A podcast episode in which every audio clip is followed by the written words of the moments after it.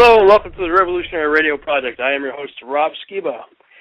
Tonight, we're going to pick up where we left off last week concerning Canaanite altars, the Federal Reserve, and spiritual warfare.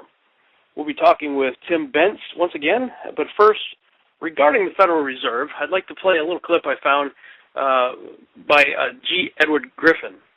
He, he wrote a book a while back called The Creature from Jekyll Island and uh, this clip is from a video. You can actually find this video on YouTube. You can go on YouTube and just search The Creature from Jekyll Island and watch this whole presentation. Um, but this little clip basically describes how the Federal Reserve was founded and by whom. Jekyll Island is a real island. It's off the coast of Georgia. And it was on that island back in 1910 that the Federal Reserve System was conceived at a highly secret meeting that took place there. Now, what I'd like to do is talk about this meeting and show you that, in fact, the Federal Reserve was created there, and that in, there was a lot of secrecy surrounding it, and then we'll be confronted with the question why the secrecy? When things are done in secret, there are often things to hide. And we'll explore what it was that they wanted to hide. In 1910, Jekyll Island was privately owned, owned by a small group of millionaires. In those days, they were millionaires. In today's dollars, they would be billionaires from New York. This is where their families went to spend the, the winter months. It was a resort island, a resort club. It was called the Jekyll Island Club. And there was a very elaborate clubhouse there, which was the center of their social activities. This is where the Federal Reserve System was conceived, is in that clubhouse. So let's tell that story. It all began in November of 1910 when Senator Nelson Aldrich sent his private railroad car to the New Jersey Railroad Station, where there it was in readiness for the arrival of himself and six other men who were instructed to come under conditions of great secrecy. For example, they were told to come one at a time, not to be seen together, not to dine together on the night of their departure. If they had arrived at the same time, they were instructed to pretend as though they didn't even know each other.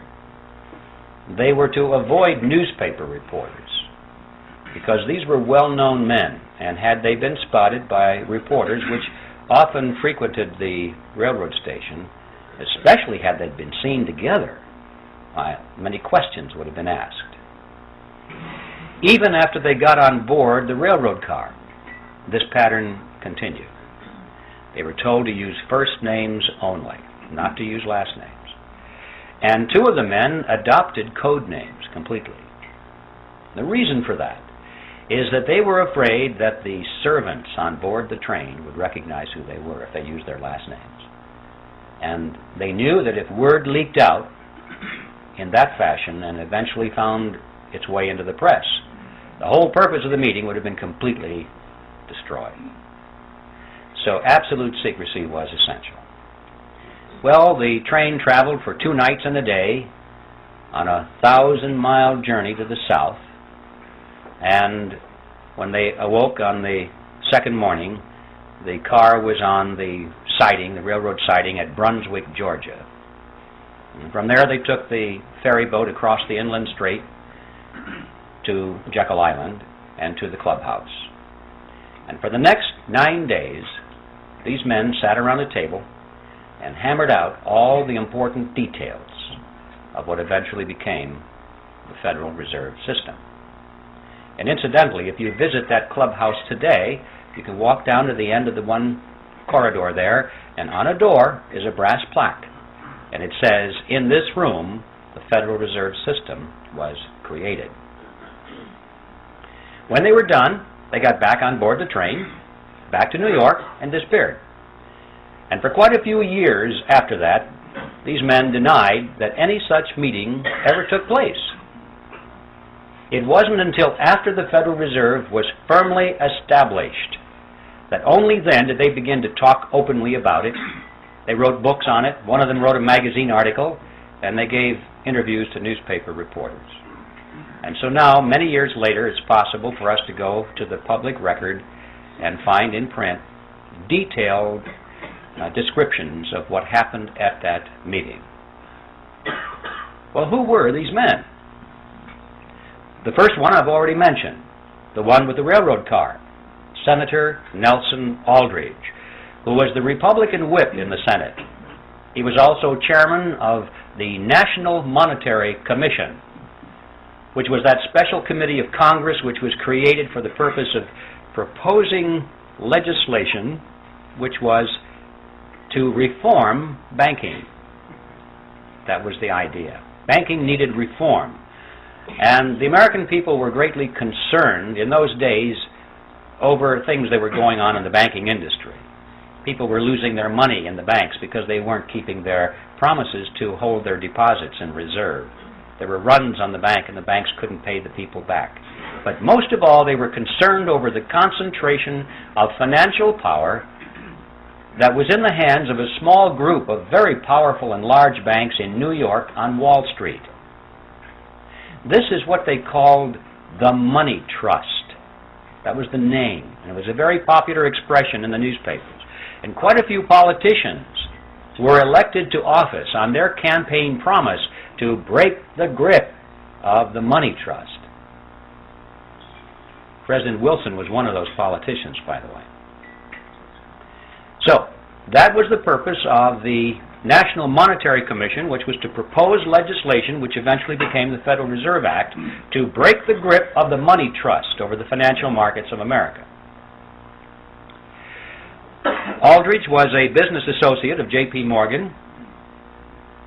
He was the father-in-law to John D. Rockefeller, Jr., which means, of course, that eventually he became the grandfather of Nelson Rockefeller, our former vice president.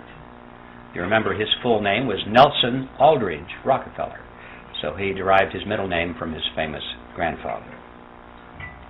The second person at the meeting was Abraham Piatt Andrew, who was Assistant Secretary of the Treasury. He later became a congressman, but he was very prominent in banking circles. Frank Vanderlip was there.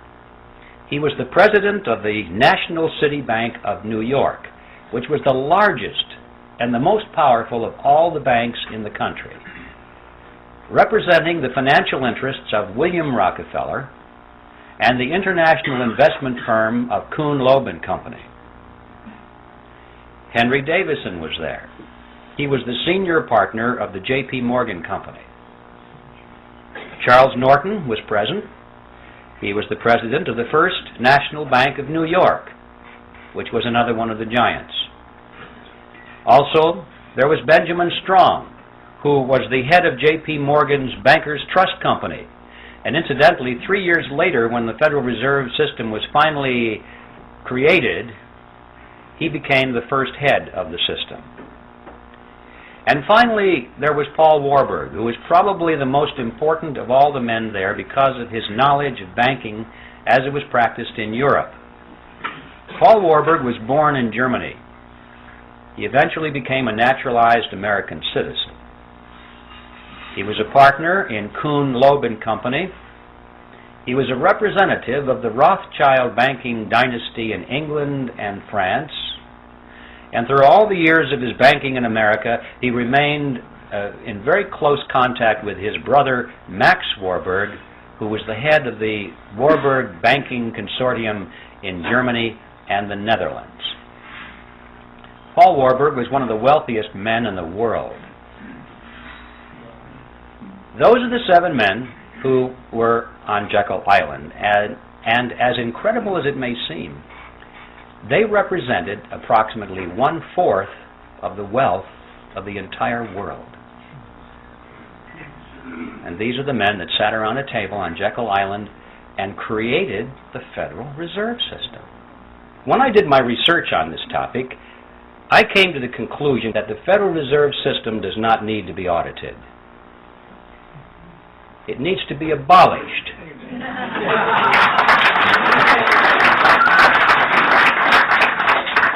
I came to the conclusion that the Federal Reserve needed to be abolished for seven reasons, actually, and I'd like to read them for you now. First of all, It is incapable of accomplishing its stated objectives. Two, it is a cartel operating against the public interest. Three, it is the supreme instrument of usury. Four, it generates our most unfair tax. Five, it encourages war. Six, it destabilizes the economy. And seven, it is an instrument of totalitarianism. It is indeed an instrument of totalitarianism. It has enslaved all of us. Uh, I wanted to give you this little bit of a background there so you, you understand how the Federal Reserve was created and, and by whom, who was involved with it.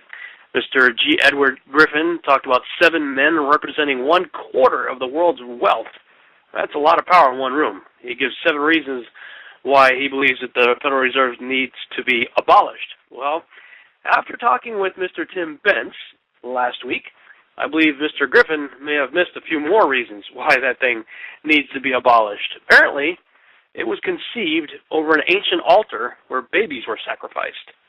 If you missed the last show, you will definitely want to go back into the archives and listen to it. Uh, there's a very interesting connection to Nephilim uh, right here in our own country, um, and specifically behind our currency that we now use.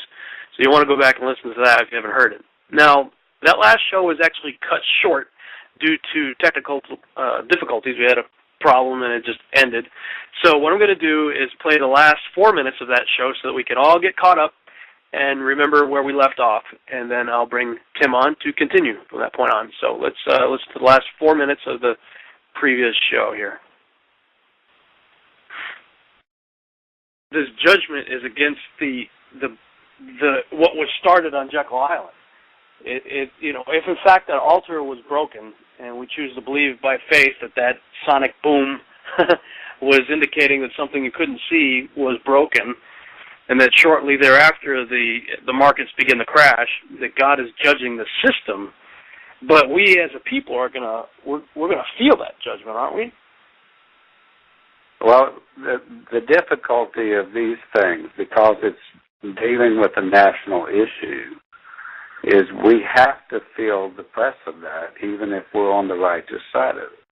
It's going to affect all of us somewhat. You know, the market crashed. Yeah. The banks are in trouble. That means you may not be able to borrow anymore.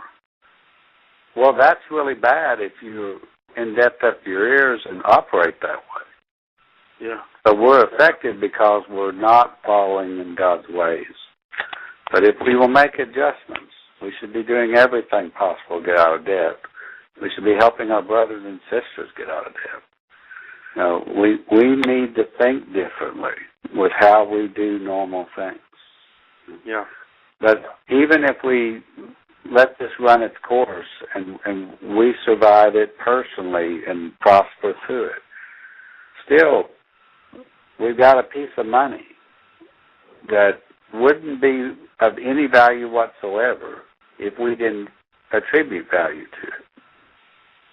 Our dollars are only worth something because they're measured right. against something else. And the problem right. worldwide is every nation today, every nation is operating with fiat currency, and we're the ones that taught them how to do it. So this judgment is bigger than just the Federal Reserve. It's on a system that God does not like because it's it's dependent on being debt. The change that the Federal Reserve did was not just to change the facial picture on the money. What they did is they took the right that our Constitution gave to the Treasury Department to print the money and set the value thereof. And they said, let us print it for you and then we'll loan it back to. Right. Now think about the stupidity of that. If, if you just think crazy. wisely, I'm already making something with my own hands and then somebody else comes to me and says, let me make that for you and then I'll loan it back to you. you know, At interest. Why would I why would I do that? You know, it's mine to start with. I don't need you to print it for me and then charge me interest to have it. But that's what we did. We set that up on a national scale, and and where was the voice of the righteous when that happened? Why was there not a public outcry? It's because we don't understand God very well, and we certainly don't understand His economy. So the reason why it's so grievous and why it, it is a stench in God's nose is because it forces us to have debt or we have no economy. Yeah. You cannot buy anything in this country without a debt being created because if you buy something, that's the reason they print a dollar. So right. you buy a house and you ask for a loan, they print the money so they can give you the loan. That creates debt whether you are borrowing or not. Every sale, every transaction, every exchange has to create a debt now to be done. So that is not necessary, but it is something we chose to allow. Okay, that's where the uh, last broadcast ended. So uh, we were talking about how after uh, God had brought Tim to the Federal Reserve from uh, undisclosed location in the Middle East, where he had dealt with some Canaanite altars out there, and God revealed to him that there was a similar altar underneath the building that the Federal Reserve was, uh, where, where the Federal Reserve was conceived by the men that G. Edward Griffin talked about. And uh, through prayer and spiritual warfare, uh, he described what sounded like a sonic boom, possibly destroying that altar under his feet, uh, underneath the building. And so, going with the premise that that altar was indeed destroyed, um, we are talking about that God is now judging our nation's monetary system. But we use money. So, um, let's pick up where we left off there. Tim, are you with me? Are you there? I am. Good to be All back. right. Yeah, thanks so much for for coming back, brother. I, I really appreciate it. After that last one cut cut short, I was like, oh no, we got so much more to talk about. So um, uh, I hope you're ready to go because uh, we all want to sit at your feet and learn from you. Um, let's maybe pick up where we left off there. You're talking about how the monetary system's being destroyed, uh, but w- what do we do? Um, we we we use money, so um, what's going to happen to us?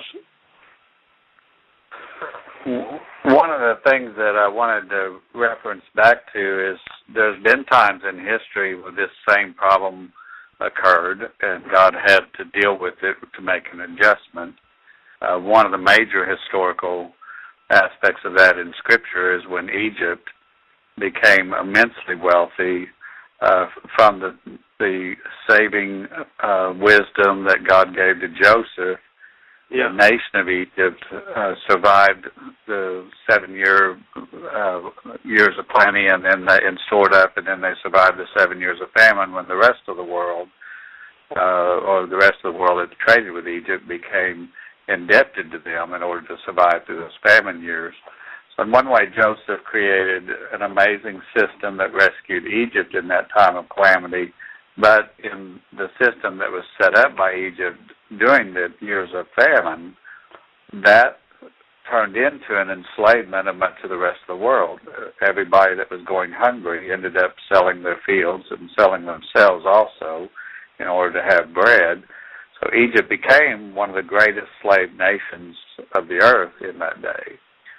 And God's people had been rescued with favor, living in the land of Goshen, having the best of the land, enjoying uh, the the favor of having a relative that was in high government service and was as high as you could get, other than Pharaoh himself.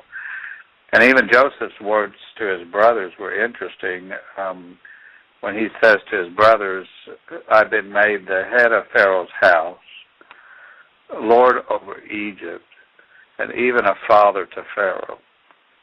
And so yeah. God gave Joseph this extraordinary place. That must have benefited all of his relatives immensely during his whole lifetime and for probably a few years after that. And then we have a little clue that something changed. We have a scripture that says that another Pharaoh arose who knew not Joseph. And that little clue is something's about to change drastically.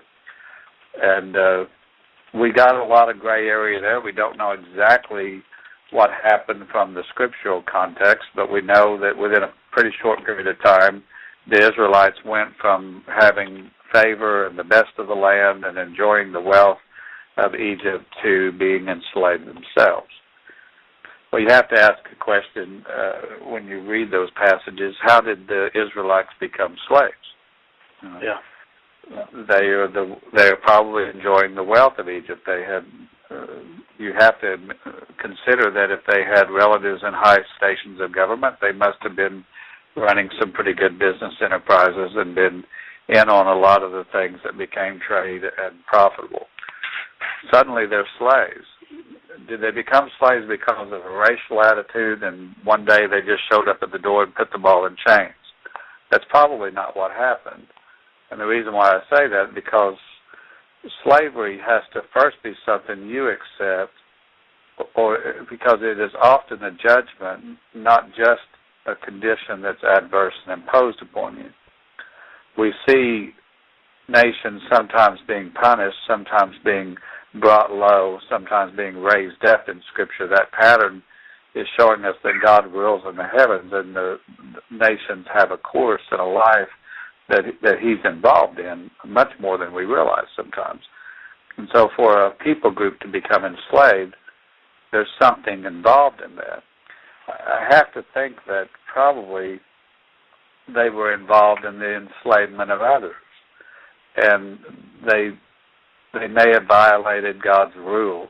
And by that I mean if you if you extract usury from another, if you cheat another person, if you don't release your brother when he comes and asks you for help, if you take his coat in a pledge and, and not give it back to him when it's cold at night, the things that God told Israel, don't do these things to your brothers, don't do these things to one another. Uh, be kind to the foreigner, be kind to the uh, to the ones that live among you. Uh, if if they were ignoring those rules while they were enjoying the favor and the blessings and the prosperous time in Egypt, then that sets up a condition where then all of a sudden someone does that to you. And so I would propose that most of the Israelites who were living in Egypt did not become, uh, they did not wake up one morning with a knock on the door and have chains put on their legs and arms. What they hmm. did is they probably got into debt too. And their debt caused them to become slaves before the chains were brought out. And they probably got into debt because they thought they could prosper. So they made investments and borrowed to make them. And pretty soon, those when the economy turned, and another Pharaoh rises up who knew not Joseph, and, and suddenly they don't have the favor they had had before. Now all of a sudden the debts are called in, and they can't pay them. So when when we try to build our economy on borrowed money, it, it works for a while. You can you can borrow some money at one interest rate, loan it out at another interest rate, and that works for a while until there's some kind of, of a decline, and then it catches you. And we saw that with the real estate bubble here. So I would propose to you that the Israelites did not become enslaved overnight. They became enslaved by their own choice not the chains that they chose, but the debt that they chose. And once they got into debt, the chains were shortly to follow. We've done that as a nation here in America. We have followed exactly the same course. Christians all over this country are in debt, and they did that most of the time by choice. You know, it's just a matter of time before that gets more severe. And while we condemn slavery in history when it was African Americans or when it was some other people group or when it was gross, inhumane treatment of another uh, human being, we don't condemn with the same severity being in debt financially. Yeah, we don't the same kind of slavery. That, That is yeah, we don't even we don't tell our children that that is just as evil as if you put iron shackles on my legs and feet. And because we don't have that attitude towards it, but God does, we don't comprehend that we're out of sync with Him. We think it's normal and we think it's a good way to prosper, and we even encourage one another to do it. But when the economy takes a downturn, it catches us all off guard, and then suddenly we have a crisis and we can't pay, and then a choice has to be made on a national scale, which is what happened after this uh, event that we talked about in the last show, when the economic crisis hit in 2007, a choice had to be made by the nation. So we have elected leaders to help us do that, and our representative government, everyone in Congress, you know, gets together and discovers, the president and Congress discovers that there's a bank crisis. And they're told we have to fix this or it's going to be something like the Great Depression. You know. And so the bailout bill to bail out the banks that were in trouble was the equivalent of what Pharaoh did in Egypt when he said, I'm going to make you make bricks without straw. Hmm. What does that phrase mean? In Scripture, we think, well, it means that they're just going to make mud bricks and now they don't get straw. But what happens if you bring that forward and you translate that into our language? It means now you're going to have to build houses without money. Hmm. How do you do it? You, you, we don't know how to build a house without a mortgage anymore. We've forgotten how. And the prices of the goods to build a house have gotten so inflated by the system we've created to debt that we can't even build a starter home with cash anymore. It takes people too long to store up enough money to do it. So we have an economy that's out of sync with what we need to do to have a sound start in life. And so for most, the average couple today, it, it takes them 15 to 30 years to pay off a house that they started out in as a married couple. And that's just an incredible length of slavery in order yeah. to have a little bit of blessing in your life. So I'm looking at this as a judgment, and and a lot of people, you know, argue with me. They they don't like to talk about God as a God of judgment, but I, I want to clarify one thing: that when God judges, it doesn't necessarily mean He's punishing. It, judgment means that God made a decision. He's sitting on a throne. He evaluates our condition, and He makes a decision. And His decision is a judgment, meaning that He has decided to act in a certain way that's in accord with his ways. And when he makes a decision, it doesn't matter whether you like it or not, or whether you agree with it or not. He's going to carry it out because he's glorifying his purposes and his kingdom and his name, and, and we are subject to that. So when he looked down on the depth of the United States and how we had, with this system that we had created, we've enslaved the world also. Mm-hmm. He just made a decision. And his decision was, it's time to set the slaves free. It's time to set my people free. I'm hearing the grumbling and complaining of my people who are struggling under the system that they live in. They can't get ahead anymore. They can't, it's hard to prosper anymore. In a nation of freedom, in a nation that should be the most prosperous nation on earth, my people are in debt and they are slaves. I've got to help them out. And he chose to flip the switch and crash the system. You uh, if we had understood God's ways as a 300 million people living in America, we would have got on our knees and thanked Him for that economic crisis in 07. And we would have gone to a congressman and said, do not bail out people that have enslaved our grandchildren. Do not bail out ones that are crooked and not doing things right, ones that are taking advantage of the widow and the orphan and the poor. Don't bail them out. Let's figure out a way to bail our country out of this mess that we're in. I mean, we were in a mess. We needed to fix some things.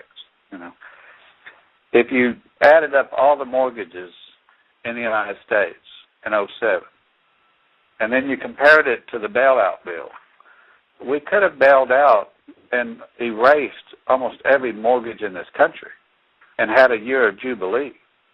Instead, right. we bailed out a few banks, and we forced on those that had debt uh, the equivalent of a system now that you have to build your houses without straw. You can't get loans anymore. You can't get extensions anymore. If you're behind on your mortgage, you're going to lose it. And we had this foreclosure crisis we've done all kinds of things to try to ease this and alleviate it and step it down a little bit so it doesn't get any worse and, and at the same time manage it so it doesn't turn into a depression.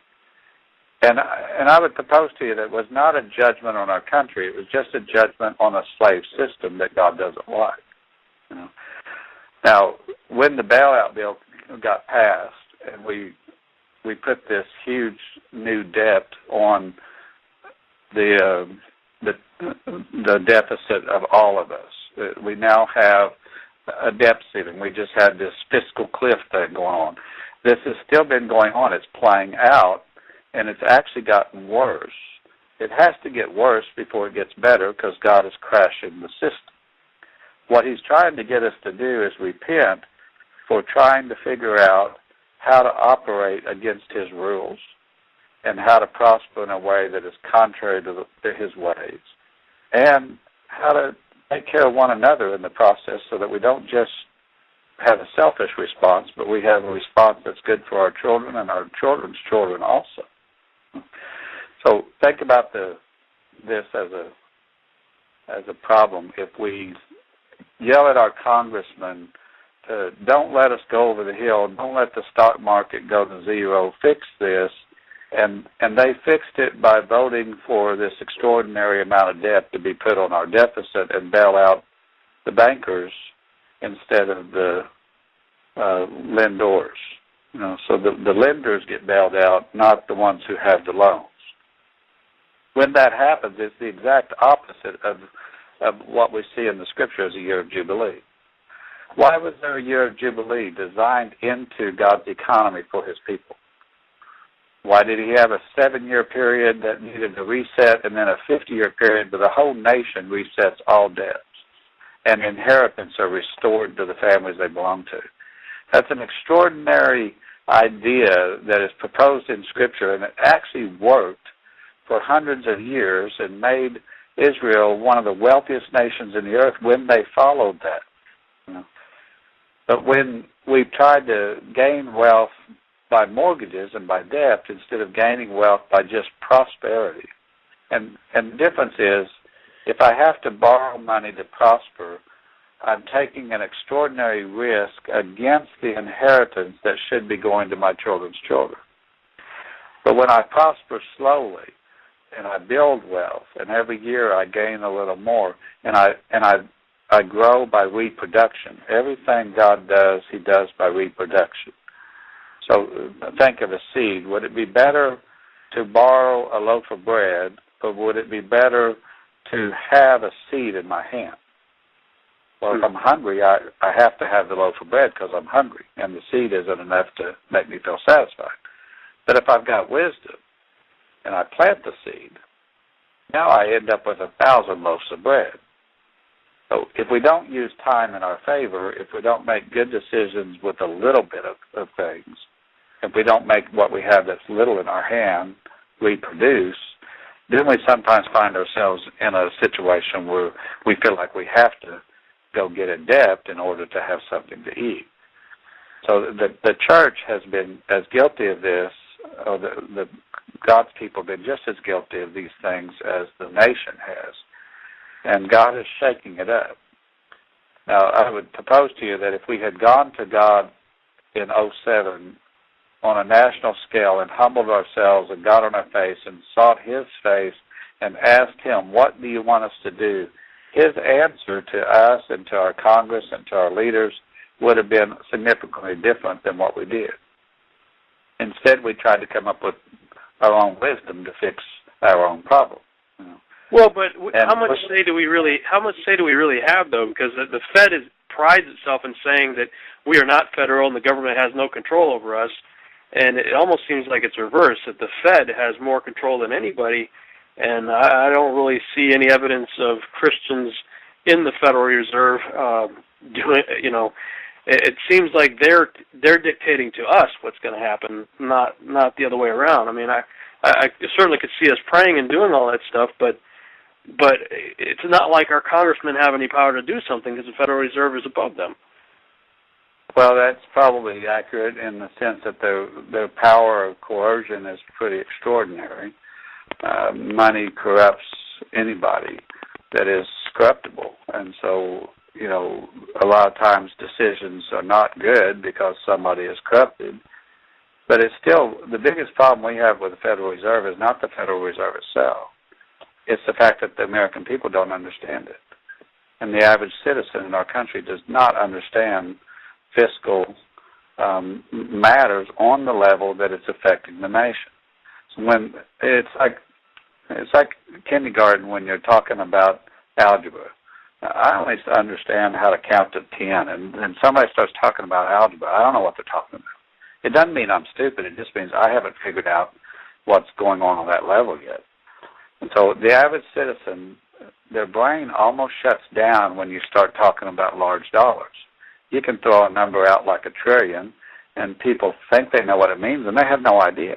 You know, they really cannot calculate in their brain how much that is. In in their mind, it just it's just a lot, and so they don't have a sense that that's that much more than a billion. But it is, and it's it's an extraordinary amount more. And so when our deficit went from a few hundred billion to two and a half trillion, it just doesn't register. The average citizen doesn't know what that means. All you have to do is take the deficit that's being purported right now, which are on the books, what they're reporting is far less than what it actually is. And there's some reasons for that, which aren't that necessary to go into. You can search out the, that if you want to go talk to the financial experts. But let's just take two and a half trillion. Let's say that it was there and it was not going to go up anymore, and that that was it. That's still an extraordinary amount. Just take the amount of U.S. citizens in the country and divide it into that figure. That tells you that, that tells you how much you owe, and that's how much you owe that you did not agree to. It's your share of that debt. Well, that's horrible when you add that up. You go, gosh, a few years ago I owed thirty thousand. Now I owe about three hundred thousand. What happened? You know, why do I have that debt? Now we're passing little rules where it's hard to even leave the country with a bunch of cash because the United States government no longer wants an outflow of cash from our country. We have to pay this thing down. But what people forget is every time the news comes out and says, oh, we're going to go over the fiscal cliff, gosh, we've got to raise the deficit, and this is the crisis, it's just a bunch of hogwash to make people think that they're fixing it. And, that, and neither one of the parties wanted to take any blame for raising taxes, but they both agreed to raise your taxes and to put more debt on you. That's what happened just a few weeks ago. But here's the real situation. If we have a deficit, and we do, we have a, a deficit on the Treasury account now that is every taxpayer is obligated to, to the tune of trillions of dollars. Well, who's it a deficit to? If you if you owe money, who do you owe it to? If I've got well, a loan, I, I, I've got somebody that I owe it to. It's not a myster- It's not a mysterious government account that we all pay our money into. It's that deficit is an asset on 12 banks' books. And that's what they don't want us to comprehend. So there's a very simple solution, a very, very simple solution to this debt. You erase that debt and you bankrupt those banks. Yeah, exactly. I mean, we're talking about the individuals that are doing this. There, there's, you know, as G. Edward Griffin said, there, these seven guys that started this thing uh, had a quarter of the world's wealth amongst those seven guys. And and after and they got the whole world dep- depended on yeah, and uh, they figured out how to get the rest of it. That was that was that's what I, yeah exactly yeah. And so so the the repentance means that we can't probably just go knock on their door and say, "You guys are, you know, you you're nice guys, but you've been you've messed us around a little bit, and we want our money back." They'll laugh at you because the power to change this, it's not just an evil system, it's a spiritual problem. We have yeah. to have God's help to fix this. And so we, we have to have a national level of repentance for mm. slavery. And if we yeah. don't repent for our own willingness to enslave our grandchildren, that's the issue that I had to deal with. When I'm standing on that spot and dealing with that altar, I was having to deal with my own debt in my own heart and my own choices that had been wrong before you have any authority to ask God to deal with something on a national scale. Yeah. So every person needs to be repenting of these issues in their own life, to whatever degree they've done. The other thing I had to look at is I, I had a friend when when 07 happened. One of my friends, that's a pretty good investor. She's she's pretty smart lady. She likes to invest in things, and once in a while she calls me and either asks my advice or tells me what she's doing. And she's a little smarter than I am on some of this stuff. But she called me up and she said, "Man, I've never seen stocks this cheap. You know, I, I I've got a little bit of cash that I haven't been in. I've been holding back for a little bit. I'm gonna I'm gonna go all in. The market I think is at the bottom."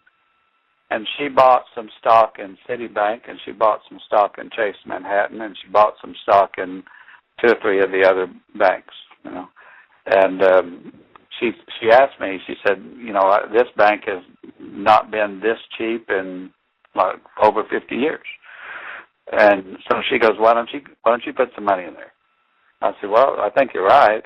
I don't think that bank is going to go out of business. It certainly is cheap compared to their history. Um, it's one of those things that they're in they're in a problem, but I don't think they're going to go out of business." So I went to the Lord about it. I said, "Lord, you know, can I invest some of your money in this because it does look like the market's hit bottom and can we can we find a way to prosper out of this you know um, is it okay? Because everything I own belongs to you, Lord. So can I invest some of your money in this bank? And the Lord rebuked me. His rebuke was, son, why would you want to be a slaveholder? Yeah. So either you're the slave to the bank, or if you're prospering from that system, you're the slave holder. Right. And we really need another movement like we saw in the Civil War like we saw in Britain and in America, where men had to finally get to come to grips with the moral issue of slavery. You know. And we must link financial debt with that slave system, that it is an evil system. It is the root of sin.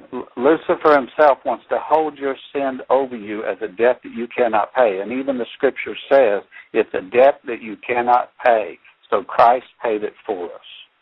Hmm. God understands how to release us from debt, we have to first be willing to repent for it and see it as a sin and see it as something that is a grievous thing that we're doing to our children and our children's children.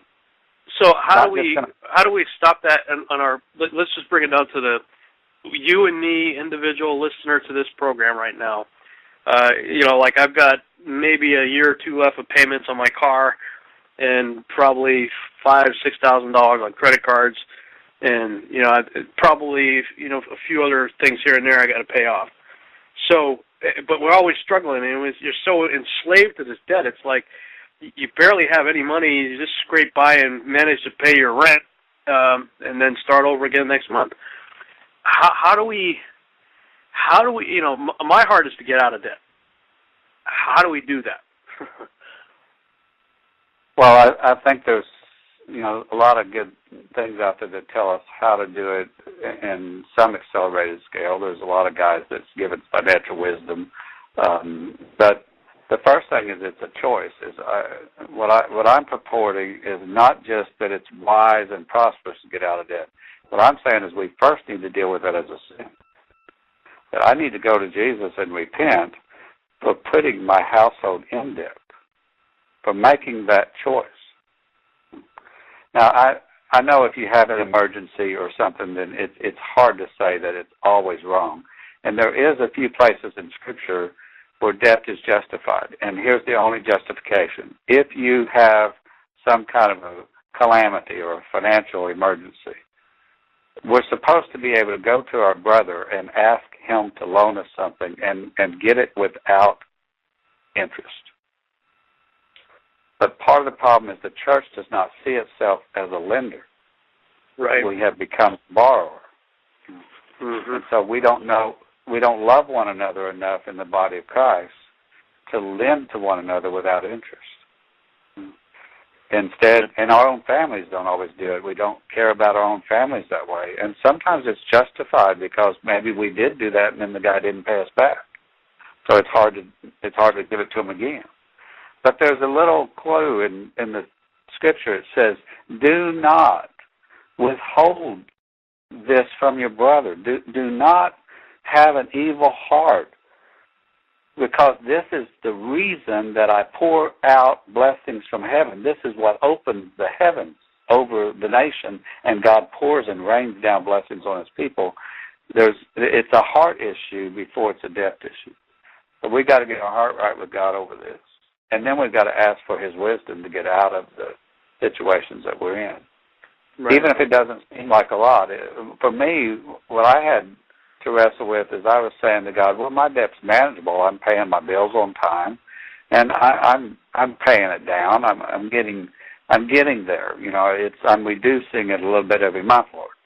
Well, then suddenly you got a hospital bill that you didn't expect, or the the car motor goes out, and and so right. you you you're working your way there, and then all of a sudden you have an unexpected expense, and you go right back up to where you were.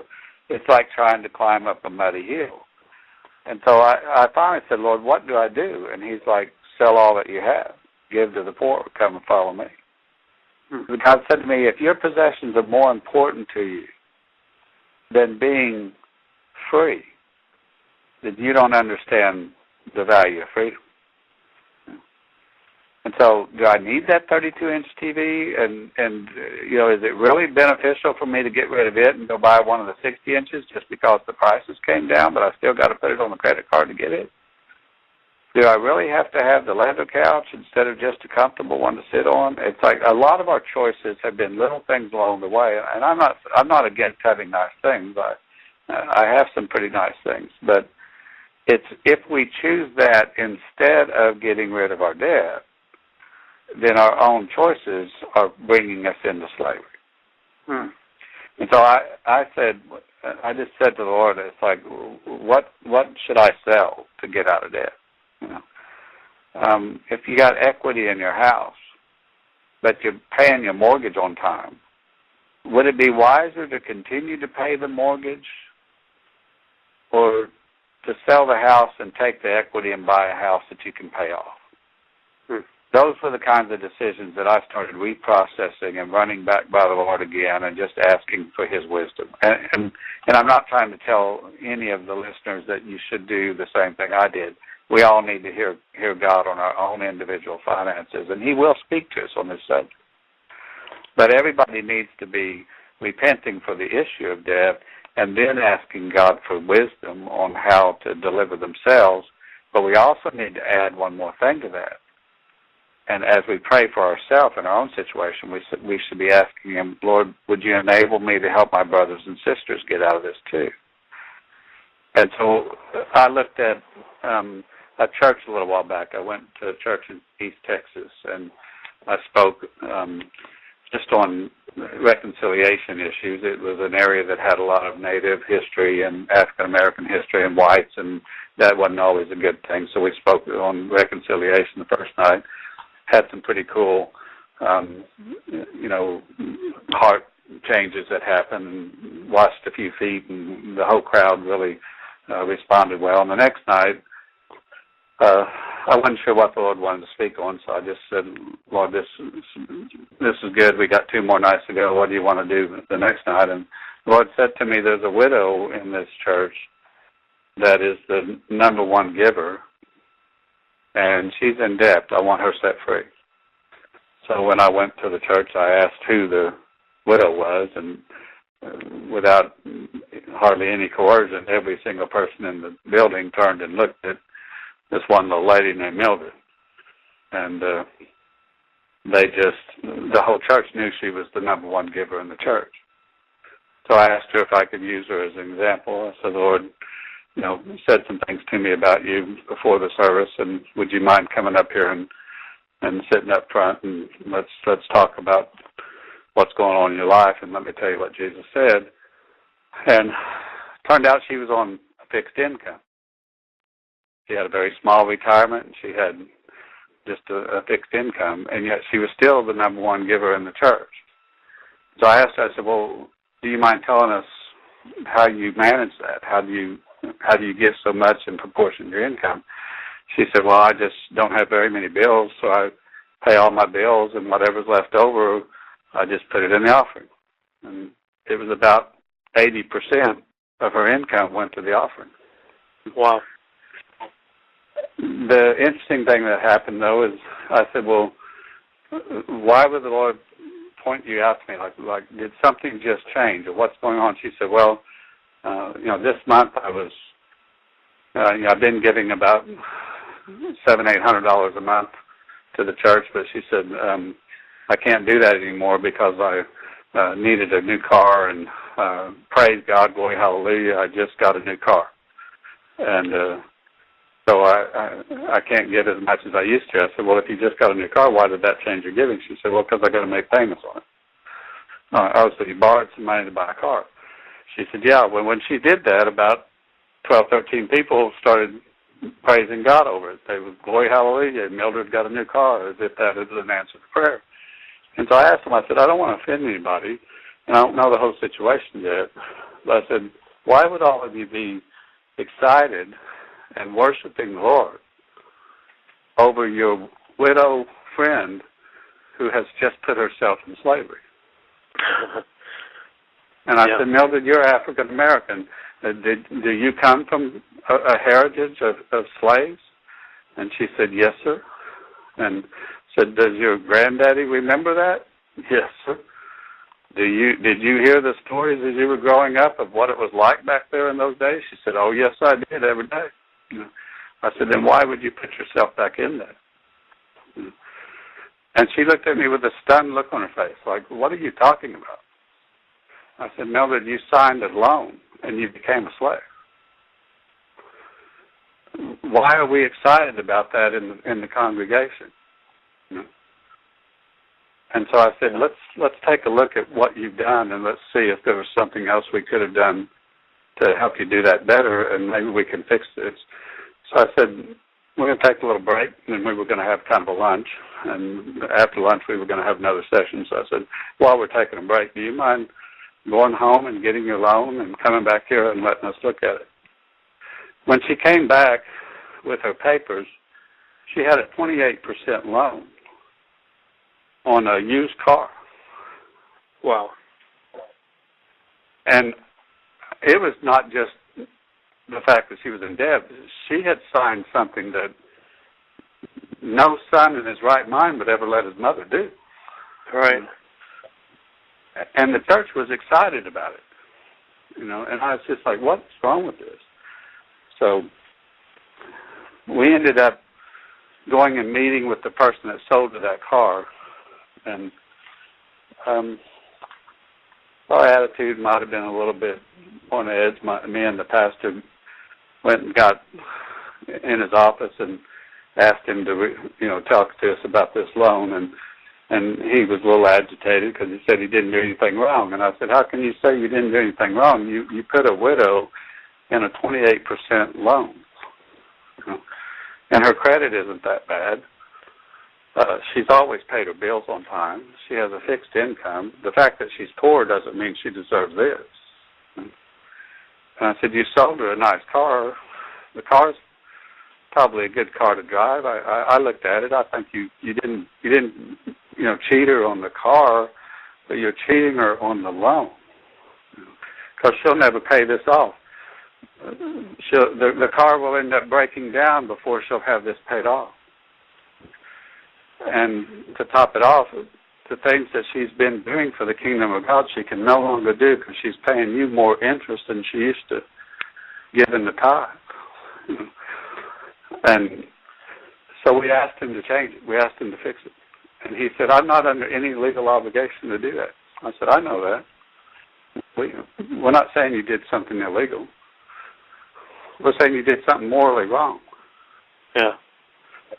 So I said, what we're going to do is we're going to stand over here in the corner, Charles and I, and we're going to start praying, we're going to ask Jesus for some wisdom on how to either pro- either prosper your business or bankrupt your business. We're going to go ask Jesus for a decision on what he feels like about his widow that has been taken advantage of, and whether he wants this business to remain in this city or not.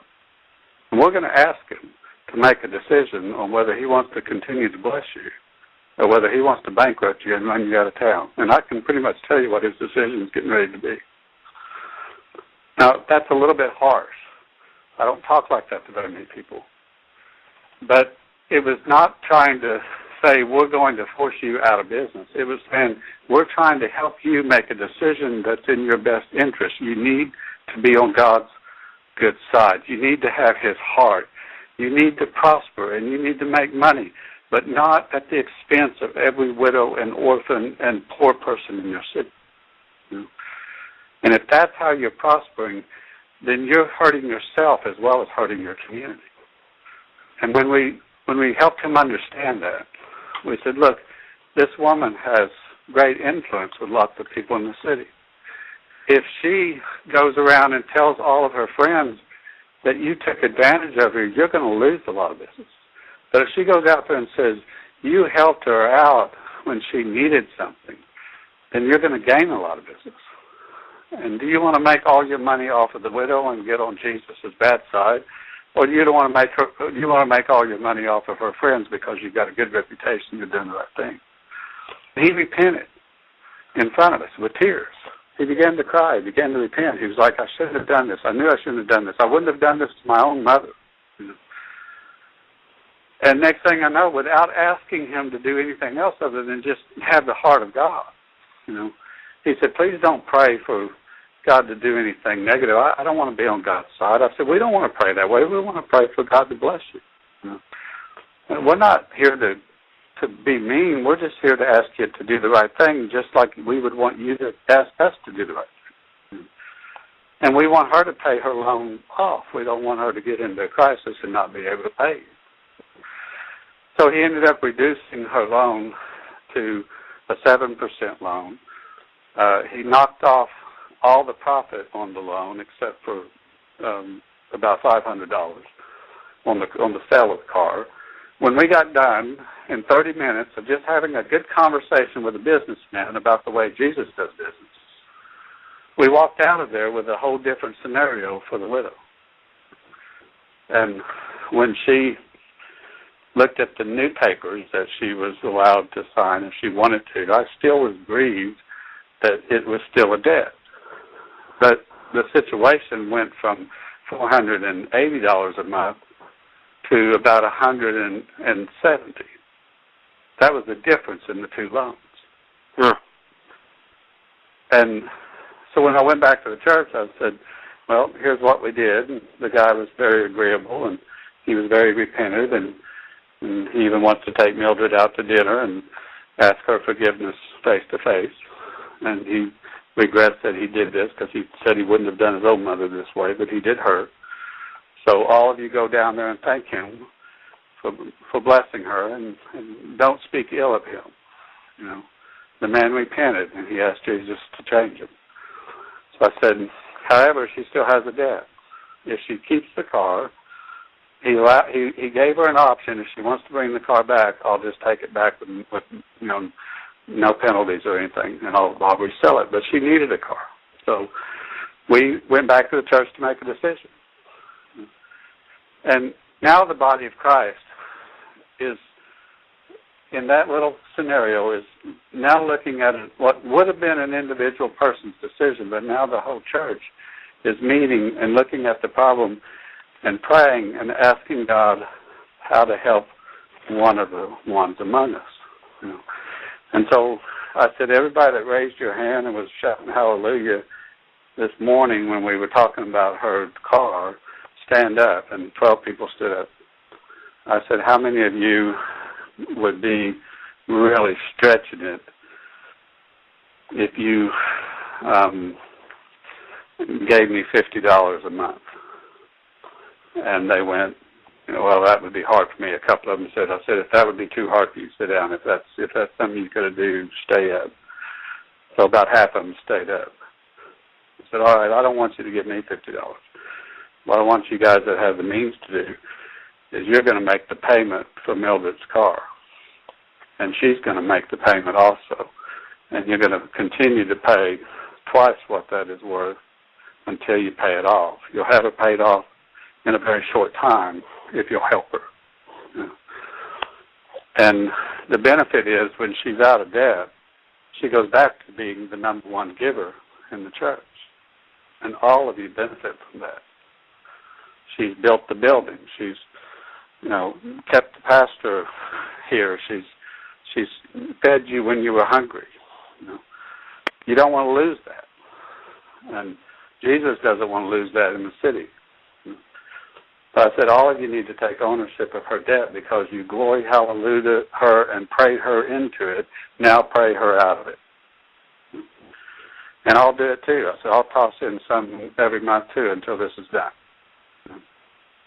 So the church went from being an acceptor of slavery to being abhorring towards it. And, and, and the heart of the place turned and said, we've got to get her free. Well, it just took a few weeks of dealing with that and then a few months where everybody kicked in some to help her out. And then I got called to come back down there again. And when I went down the second time, uh, Charles, the pastor, looked at me and he said, everybody is encouraged by what you brought us last time. Now we have a question. How can we do it for everyone here? Hmm. How can we get everybody in this place out of debt? I said, I don't know, but let's let's figure it out. So we started praying and asking God for some wisdom. And I said, why don't we just have everybody bring their bills to the church and put them on the floor, and we'll pray over them. Well, while we did that, that's the only answer I had at the moment. But then uh, a couple of guys that had a little wisdom said, you know, we had a building program to pay our debt off when it was the building. Why don't we have a building fund to pay the real building off? And that's the body of Christ. That's every one of us in this room. And those that have the means commit to help those that are in debt get out of it. And that church now is helping one another get out of debt with a, a very simple system. Um, I know of a number of churches now that are doing that and taking this problem seriously.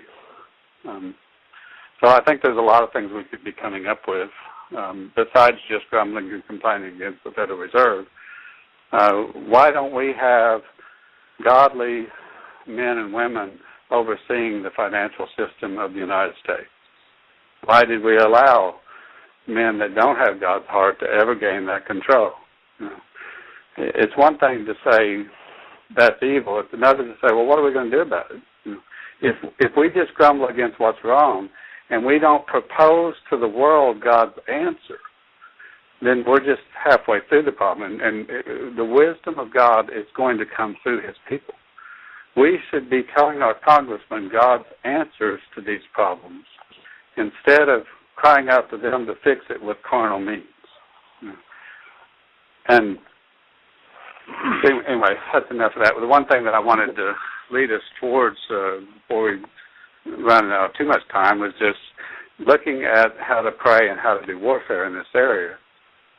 And it starts first with my own repentance. I, I can tell you I could go through hundreds of examples of God dealing with me personally in my heart, helping me see things that were grieving Him that were in my own heart, that I have to deal with before He leads me to do the type of thing that we described with the altar. You, you don't gain authority to deal with the kingdom of God things out there in the world if you've not dealt with them first in your own heart. You, you can't just go bust an altar and change the world if you haven't changed it first in your own heart. So power with God comes first by repentance and getting right with Him and learning how to think more like Him and be more like Him and act more like Him. And then when He leads us to do something on behalf of our city or our nation, His power shows up on a larger scale. And you have the right to go do those things with His guidance when you're walking in His ways. Well, I I can't be the only one doing this. God's raising up all of His kids. The the the secret nuclear weapon in the earth is God's children. and he wants every one of his kids to be walking like him, talking like him, acting like him, being like him. And we change the earth one at a time. That said, uh, I wanted to let you speak a little bit if you want to, but I also wanted to kind of touch on some things that God's shown me about spiritual warfare because a lot of people hear this kind of thing. They hear there's an altar out there. If they happen to find one next month, they're going to go get a sledgehammer out. And I want to really make sure that people understand how to walk in some wisdom with this stuff and not be afraid to deal with it, even on a national scale. But at the same time, we need to apply some wisdom to the warfare. So uh, let me toss it back to you for a little bit, Rob. If you have some something you want to comment, I don't want to do all the talking, but I would like to um, share a little bit about spiritual warfare. No, uh, yeah, go ahead. Well, actually, don't you give us a little bit of a, a background on yourself? Like, how did you get into the ministry yourself, and how did God prepare you for this kind of spiritual warfare? And uh, you know, and then segue into how you know we hear what you're saying. We're like, okay, yeah, let's go. But you know, we don't want to be like the sons of Sceva. You know, my last name is Skiba, but I don't want to be like the sons of Skiva, go running out naked. You know, uh, having a demon eat me for lunch. You know, uh, right. so how do we how do we get prepared for that kind of spiritual warfare and you know uh, talk about zeal and and how to temper it with wisdom and that kind of stuff. So, so just go ahead and give a little, little bit of background on yourself first, and then. Uh, no, let me back. Let me back up a little bit then, and and just you know, God has always kind of um, led me uh, very, very personally. I've had a wonderful relationship with Him since I was a child. So uh, the pursuit of God has been my number one goal to to really know him, to know his face, and to um, learn his ways has been my goal since my youth. But the idea of spiritual warfare, um, I've had a lifelong journey to learn some principles in that, and some of that came from learning some wisdom. Some of it came by just doing it the wrong way. Uh, and by the wrong way, I mean there, there isn't always that isn't always bad either sometimes God just leads us by taking us somewhere, and along the way you learn something. Um, my first understanding of spiritual warfare happened in when I was uh, in junior high, and uh, we were praying for revival to come to all of our friends and to our school. Me and a few of my other friends were getting together early in the morning before school started and just praying for uh, everyone else in our school. We began to pray for each child uh, in our school by name. So during the summer months, we were meeting uh, three or four times a week and praying earnestly for God to give us uh, just um, some wisdom on how to lead our friends to the Lord when school started again. Um, so I'm thinking that I'm going to go to school and be more evangelistic, and uh, God decided to answer that prayer first with spiritual warfare. So I show up first week of school and walking down the hall as I had done the same year before, often with most of the same kids. Only this time, as I'm walking to class, uh, a young lady that I had known for several years and had always known her to be a pretty nice, a pretty nice girl. Uh, she looks at me, her face grimaces up, and she starts growling at me. And this very masculine voice comes out of her saying, I hate your guts and, I, and we're going to kill you. And, and I'm like, what? Like, what is that? And the Holy Spirit said to me, that's a demon. Cast it out and then get to class. Don't be late. and so I just, I just turned around and I said, you know, that's not my, you're not my friend. You're a demon. The Lord says, come out of her in Jesus' name. And she began to cough and and scream and then ran to the bathroom, threw up, and her countenance totally changed. Peace came on her. She was she was delivered. It was a very simple thing, um, but she came out of the bathroom and felt totally different and was quite um, troubled by what had happened, but at the same time felt free. So I said, "You feel better?" She said, "Yeah." I said, "We got to get to class. We don't want to be late." and we just went on to class. Um, that's a simple thing, but later as I got into more deliverance and praying um, things that we would consider spiritual warfare and praying on site and and things, I realized that sometimes I found myself losing that simplicity. You know that we sometimes make this a lot harder than it is, and it really is just hearing God and obeying Him and trusting that His power will accomplish what is necessary. But it's also taking a stand. So instead of ignoring a problem and going on to class, instead of, you know, thinking that girl's crazy and I don't want to be around her and having a bad attitude towards somebody that God loves, it's confronting it face to face and taking a stand and saying, you know, so I, I found the balance of I have to get to class on time, but I'm not going to ignore a demon and allow it to have a free reign in my school. Because it's going to affect my space. It's going to affect my life. It's going to affect my friends. It's going to ruin her life. It's going to ruin her family's life. And and God sent me here. You're not going to. You can't stay here and me here too. And but it's not me either. It's saying that Jesus is in this school because He's in me. And if He's here, you you have no right to be here. So when she was delivered, I got called into the principal's office before the day was over because he found out about it, and uh, he wanted to know exactly what happened. And and he was a Sunday school teacher, but he didn't believe that Christians could have demons. Yeah. And I, a lot of people didn't believe that. So this girl was supposedly a good Baptist girl, and and he knew I was a Christian, and to him it really bothered him that she had a demon. And I looked at him and I said, well, you know, I'm not an expert on this, but I kind of feel like Christians can probably have anything they want. and so I said, I don't know how she got it, but she she needs to deal with some things that I'm sure the Lord has showed her. All I know is I'm not going to school with a demon, and neither do you.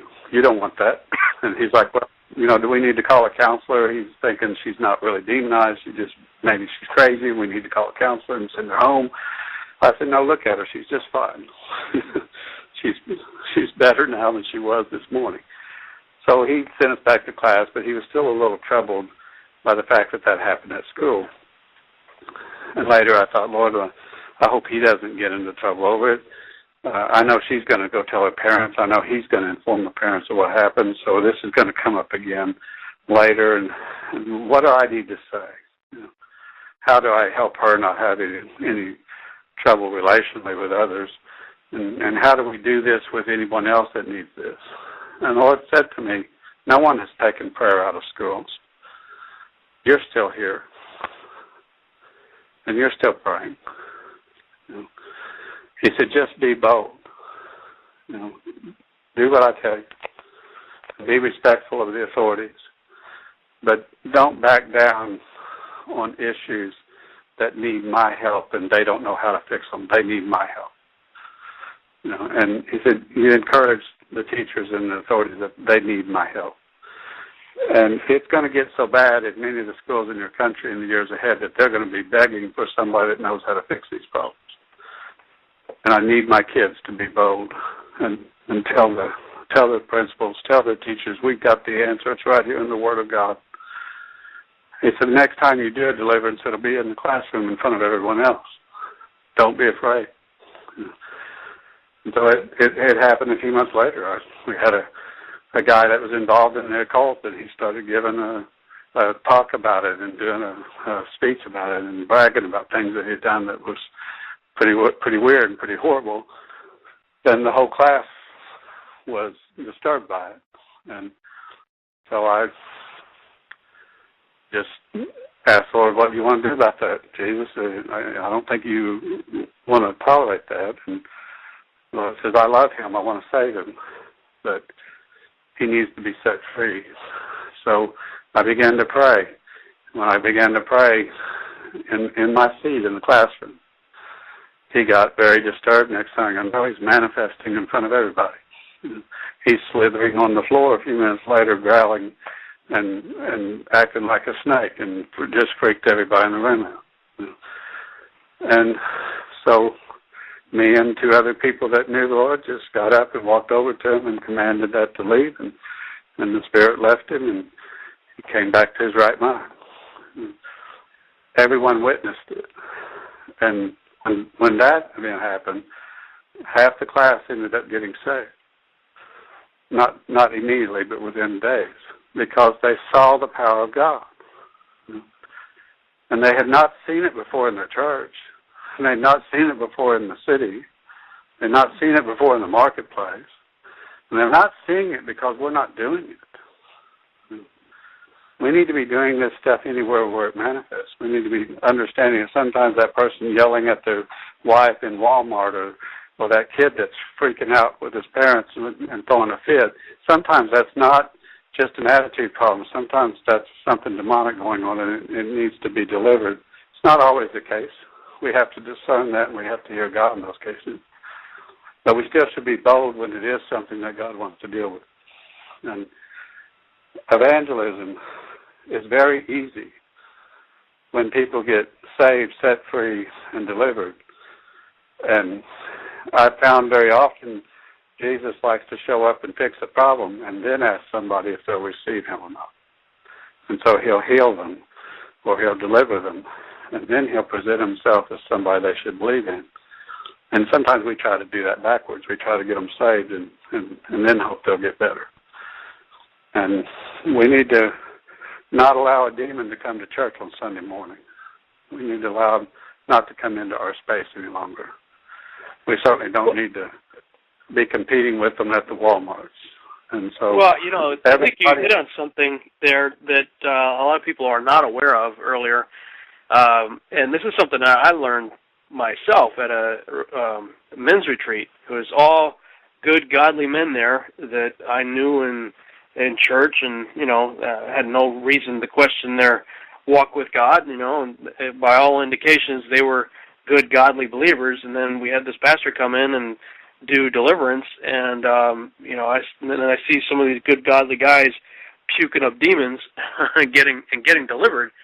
Uh you know that rocked my world because I I grew up in an environment that taught you know Christians can't be possessed. But I I've come to disagree with that notion that Christians cannot be possessed because we're a three part being spirit you know mind and body uh, you know, maybe our spirit's okay when, when when the Holy Spirit comes in and dwells us, but you still got your mind and your body left as uh, potential places for them to take up residence. And in in my experience, it seems to have manifested in you know bondage, depression, addiction, uh, health problems, you know, different things like that. Uh, and so, just that alone, realizing that you know what, even we Christians you know, not just the other guy could have these things too. You know, and that that's re- why we do some of the things we do. That's why we can't get free of some of the things we're stuck in. You know that uh, yeah. What's the line? The greatest trick the devil ever pulled was convincing man that he didn't exist, or something like that. I think part of it is saying that, well, uh, he, demons can't uh, possess Christians. But from what I've experienced and from what you just said, that would appear to be a lie. That uh, it is possible for for Christians to have some nasties hanging on to them. I think sometimes it's semantics. It's uh, you know, are they oppressed? Are they possessed? It's like all I know is it's a demon problem, and uh, yeah. we can get the demon get the demons out of the room, then we can figure out the theology on it later. I'm not saying that that's. I don't want to sound unwise either. I, I'm a, a strong believer that we got to listen to the word, follow the word, and stay grounded in the truth of the word of God. But one of the things that God took me on when I was questioning that, because I, I grew up in a church that did not do deliverance, and, yeah. and you know didn't even hardly believe the demons were relevant today. And I was confronted with it face to face. I had to deal with it because God allowed it to get in my face. You know. Um, but he took me to the passage dealing with Peter, where Jesus said to Peter before the cross, you know, Peter, Satan has desired to shift, sift you like weeds, but I have prayed for you. And that's not necessarily means that Peter got possessed, but there's certainly something there that Jesus was aware that Peter was about to have a yeah. demonic problem, you know, and he needed his prayers to be delivered, you know. So, and we see that story play out a little bit where Peter denies him and goes into probably a horrible depression after the cross and And I, I I'm convinced Peter believed that he was not able to be rescued. Yeah, and he didn't even believe resurrection because he didn't feel like he was worthy anymore. You know. Yeah. Jesus delivered him with a simple word. He said, "Go and tell my disciples that I'm alive." And Peter. Yeah, right. He threw a little praise in because he was making sure that the women said to Peter's face, "He spoke your name, Peter. He right. called you by name." You know, and what did that do? That that delivered him of shame. It delivered him of whatever that was that was holding him. You know. Yeah. So Jesus answered his own prayer. You know. And um, when I began to look at that, I, I found that most of the most of the scriptures that deal with demonic activity are releasing the righteous.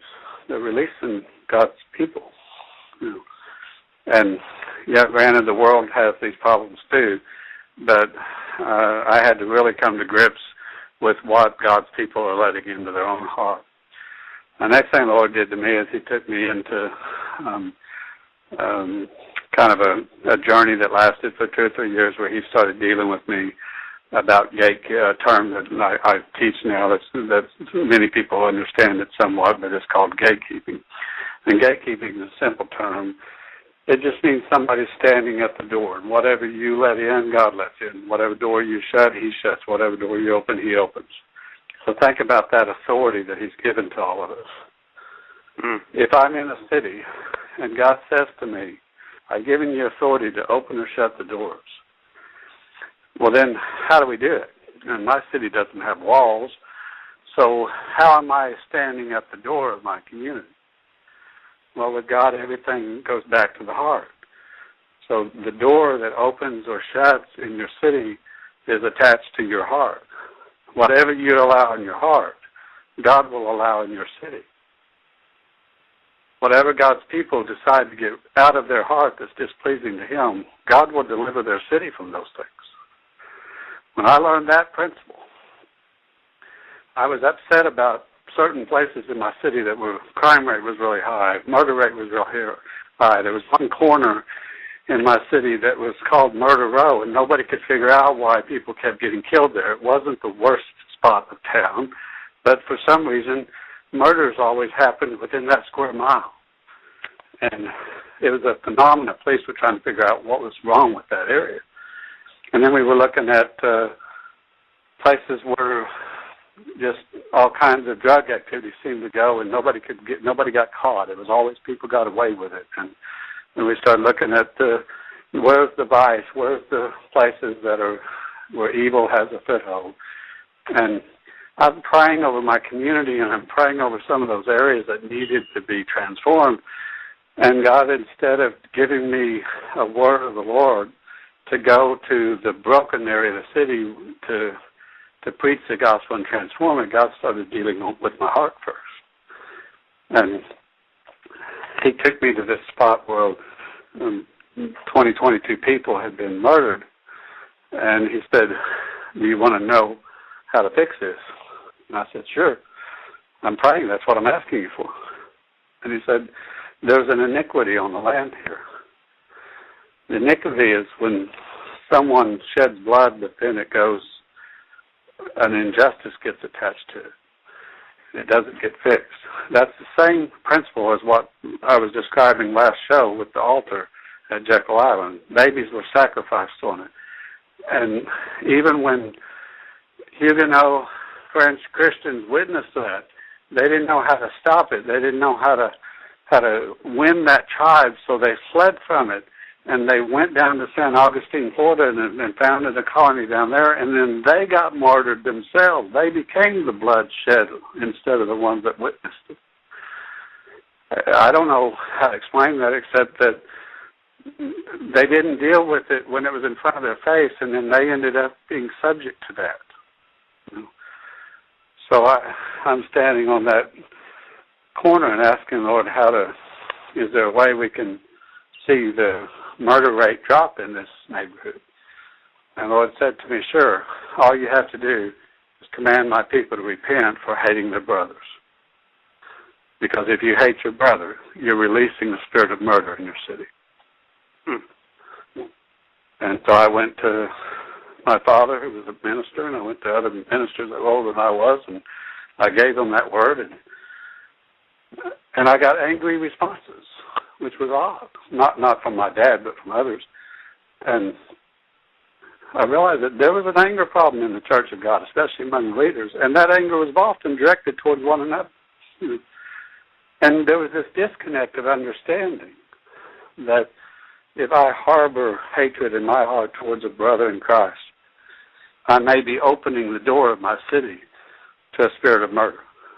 Mm. I asked the Lord, I said, would you please explain that to me? I, I know I heard you, but how does that work?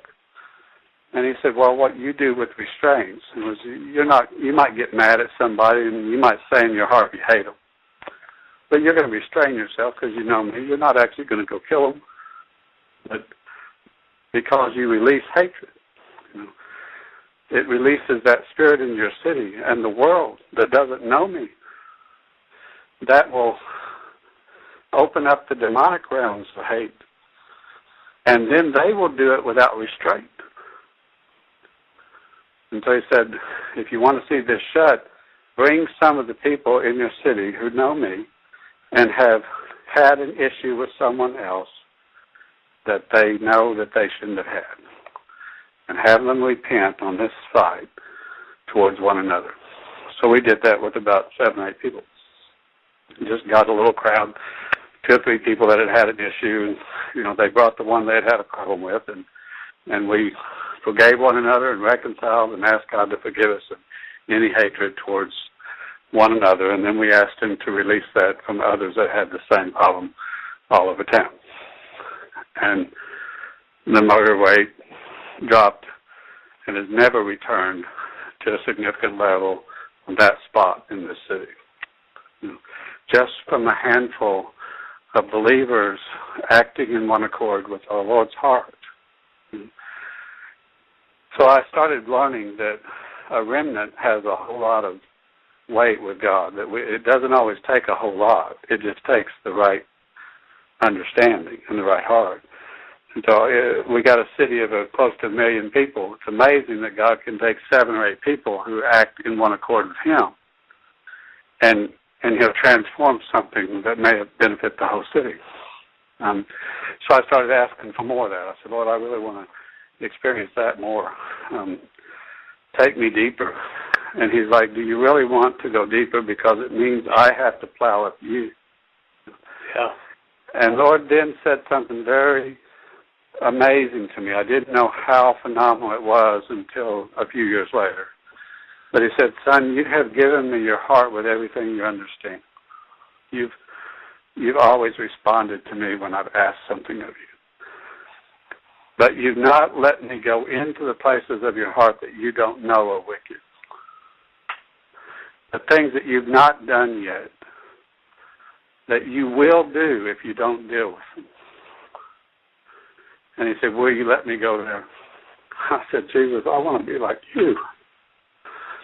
Whatever you got to do to gain me, I want to be like you. So I don't know what to say except yes. You know, do what you must, but gain my whole heart. And I went through hell and high water. Well, God began to deal with me and deal with me and deal with me and deal with me, and He wouldn't let me get away with anything. You know, I mean, I little things that other people got away with, I didn't get away with anymore. The standard went up because I asked for holiness and righteousness over my own heart. And it wasn't God punishing me, it was He setting me free. But He began to periodically come to me and say, Son, you've got this issue in your heart and you don't even know it's in there. It's never come out. You've not been tempted in that area.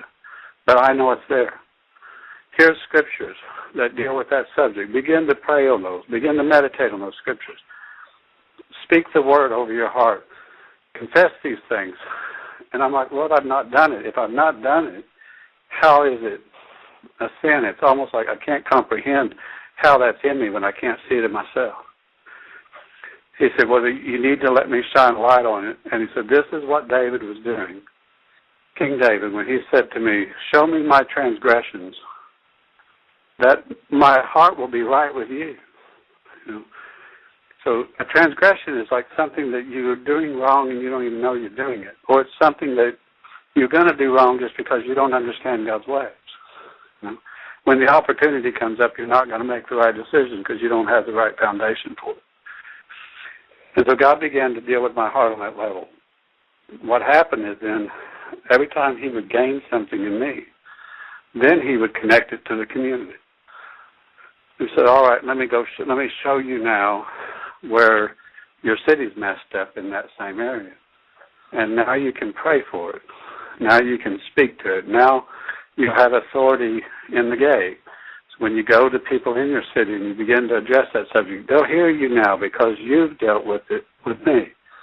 We have power with God when we become like Him. And when we use His Word correctly, rightly dividing the truth. So I found this gatekeeping principle was profound, and not that many people in the body of Christ understood it. So I started talking about it a little more, and sometimes preaching about it, and just um, trying to say, I want to comprehend this more. Can we transform the whole city with this? And, and I said, this is how all revivals work. When my people repent of their sins, that's what revival is when the city that doesn't know me or the, or the nation that doesn't know me repents of their ways, that's an awakening. They said, before you get to awakening, I, I bring judgment to my house. I bring correction to my own house. If my people who are called by my name will humble themselves and pray and seek my face and turn from their wicked ways, then I will hear from heaven and forgive their sin and heal their land. And so I found that we had this really horrible uh, condition in America where lots of God's people were grumbling about the sins and conditions of the, the cities of their nation, but not really fully comprehending the sins that were in themselves that God was displeased with. One big area that I would like to address this is um, uh, two things, which also relate to this um, Jekyll Island stuff. Um, we see this story in Genesis where Abram and Lot have journeyed together and they're in the promised land now. And then we have this passage where it says the Lot's herdsmen and Abraham's herdsmen began quarreling. And when they began quarreling, it was because the Lot's husband were saying, the grass is not green enough over here. The land is not able to contain both of us. And so they were pressing their sheep on the side that belonged to Abraham and his herds. I don't know if they actually had a boundary between them. Uh, I assume that so because they had some understanding of this is Abram's sheep and this is Lot's sheep. But they began quarreling because they were saying, you know, you got too much of the good grass. We need more of that. It's an odd story when you read the context because shortly before that, the word, part of the blessing God had given Abraham was, see the land that's before you. It's big enough. Uh, you you will multiply and and possess it. And I've given this to you. It it can contain you. you know. But suddenly Lot's attitude is the land's not big enough for us. It can't hold us. The grass is greener on the other side of the fence, and I want that. So the quarrel wasn't really over green grass. The quarrel was over I want more land. I want the land that belongs to you, not just the land that belongs to me. And so when two righteous people start pressing the boundaries and trying to displace one another to gain a little more ground, it starts a quarrel. And that quarrel caused the separation of those two groups. Abram, with wisdom, gave Lot a choice. You take you take your choice, and if you want to go that way, I'll go this way. If you want to go this way, I'll go that way. He's like, you take first choice, and you can have the best of the land if you want. He just didn't want the quarrel. but what we see in Lot is when he chose the greenest area, and he ends up at the gate of Sodom. We assume most scholars of the word assumed that Sodom was such a wicked city and it was already full of wickedness and that it was judged to a point where God wipes it out. And Lot was the, there's one scripture says Lot's righteous soul was vexed from day to day by it. So he's righteous because God called him righteous, but he's not right with God because he's got a quarreling spirit and he's got a boundaries issue. Those two problems create set up a scenario that caused a city to be destroyed, a separation between two family members, and then end up with incest in Lot's house. So I would I would propose to my brothers and sisters that before it became a sexual problem, it was a boundaries problem. Now, here's one thing the Lord said to me. When I'm looking at all the churches in my city, and we won't work together, and we won't come into unity in one accord, and, and we won't even we won't even come together and pray together over the city. I would propose to you that that's a boundaries problem. It's it's not because we don't all agree on doctrines. It's not because we don't all think that we're valid. It's one pastor over here knows that that church over there is pretty valid. But if they won't get together, if we won't come into one accord, it's because we've got a boundaries problem. We've tried to stake out a spot that we want, and we want to enlarge our spot at the expense of our brothers and sisters. So most churches in my city were trying to enlarge their congregations, and they didn't care what that did to the other congregations. And so if one church grew to four or five thousand, it wasn't always from evangelism. It was most often by taking four or five thousand from the other churches. That's a boundaries problem. We're not regarding what God has given to our brothers and sisters, and we want more for ourselves. When I've seen that in the city and in the heart of God's people, I can always find the sexual rep- replication of that. You'll find um, all kinds of major sexual problems in a city that has a boundaries problem. If you find history in your city where boundaries were abused, maybe uh, one group was displaced to take it over, like Oklahoma, you know, took the Indians' land away, and they were supposed to have it till the grass, as long as the grass grew and the, the rivers grow, uh, flowed, and we took it away from them again in order to homestead land for ourselves. If God didn't orchestrate that, then we displaced one group that God had given rest to in order to have something for ourselves, and that's a boundaries problem. Right, when I began looking at that, I realized that almost all sexual sins are the breaking of a boundary before they're the breaking of a sexual law. So pornography is a good example of that. Pornography comes into our homes, and it's violating the bound the boundary of your home. And often it it shows up in our computers, and we're not looking for it. It finds its way into us if we don't know how to put safeguards up. And so, if it gets a hold on your heart, it causes something to be seen you shouldn't be seeing, and it causes the thoughts and intents of your heart to be warped a little bit. And pretty soon, it can manifest fully into uh, all kinds of other sin. But looking at it from a gatekeeping perspective, if I'm a believer and I'm not dealing with that issue, and I'm hiding that, and I'm doing it secretly, and I'm I'm justifying that it's it's okay, you know. Well, then it releases, opens the door to that, and it releases that into my community, and it becomes something done without restraint by the rest of the world. and we have to see how often God connects the root issues that grieve Him in communities with root issues of the hearts of His own people. And so when I started looking at that aspect, I said, Lord, uh, how do I deal with that? How how do I deal with with things? And these were the things that God started looking at in my heart and saying, "You've not sinned in this area. You, don't. You you've not done this. You've not gone this way. You've strove to be like me. Nevertheless, if you didn't know me, and if you if you face this temptation somewhere down the road, and you don't come to grips with my heart first, then you could open up to this. You could open up to these things, and you could become much more wicked than you understand.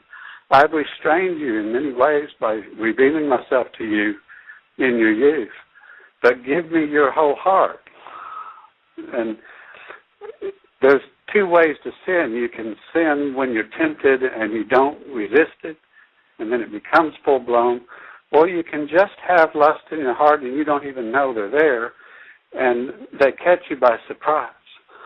So I'm, I'm starting to deal with a lot of my friends saying that it would be better if we would let God have our whole heart and let Him plow us up and go after us with intensity so that He deals with our heart before it becomes a temptation, before it becomes something that we might sin in. And taking ownership of the social ills of my community by representing Him with the right heart. I went into some of the wicked sexual issues in my city. And I didn't go into those areas of the city and say, I used to be a prostitute and now you need to, you know, listen to the gospel. Or I didn't go to the homosexuals and the lesbians and say, you know, I've had a problem with that, but you need to repent because that's wicked. Now, what I did is I, I went in and I said, Lord, if I didn't know you, if you hadn't saved me in my youth, if you hadn't transformed me by your blood, Would probably very likely have these issues because the world is wicked and I would have gone the way of the world if I hadn't known you. So if any of that would have been in me, if you hadn't rescued me, give me grace to repent for it as if I was guilty from it. I've not done those things, but give me grace to repent for it as if I'm the worst, most wicked heart in this city. Hear my prayer when I pray on behalf of my city with these issues.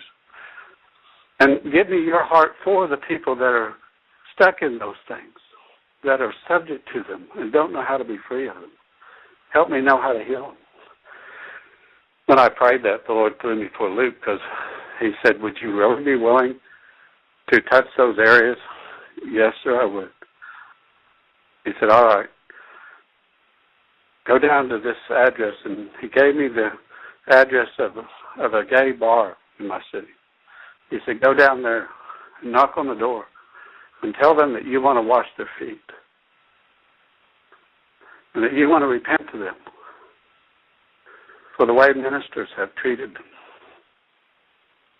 And you want to tell them about my love. He said, don't condone their sin, but you tell them I love them and I can heal them. But you have to have my heart if you'll do that. And the only way you're going to have my heart is if you'll go wash their feet. I don't think that is required of everything that God's asked me to do, but in that one, Lord had to make me do something extraordinary to gain His His love and His heart for an issue that I didn't want to deal with. For the prostitute, God started dealing with, began to deal with my heart about the prostitutes, and there was a couple of areas in the city where they hang out often and he said, before you go down to those areas and try to get them saved to try to change the area, he said, you need to understand the prostitute is a victim of poverty or a victim of some kind of social need that she has before she becomes a victim to sexual sin. Someone takes advantage of her instead of helping her out. And she offers herself to get gain it doesn't start with sex. It starts with a need that she can't provide for herself, and someone offers her a way to fix it the wrong way. This is the rooted in that spot that says you won't lend to your brothers without interest. You won't help the poor out when they need it. You won't rescue the alien who is traveling through your streets, and you just ignore these things. So they end up in prostitution, and then they get condemned because they're prostitutes. He said, so if you want to go down there and try to save them, first go down there and offer them what they were not given the first time. Ask them how they got into prostitution. You'll find they were hungry, or you'll find that they were trying to feed their kid, or you'll find that they were stuck somewhere and didn't know what to do. And instead of somebody rescuing them, someone offered to fix that for a sexual favor.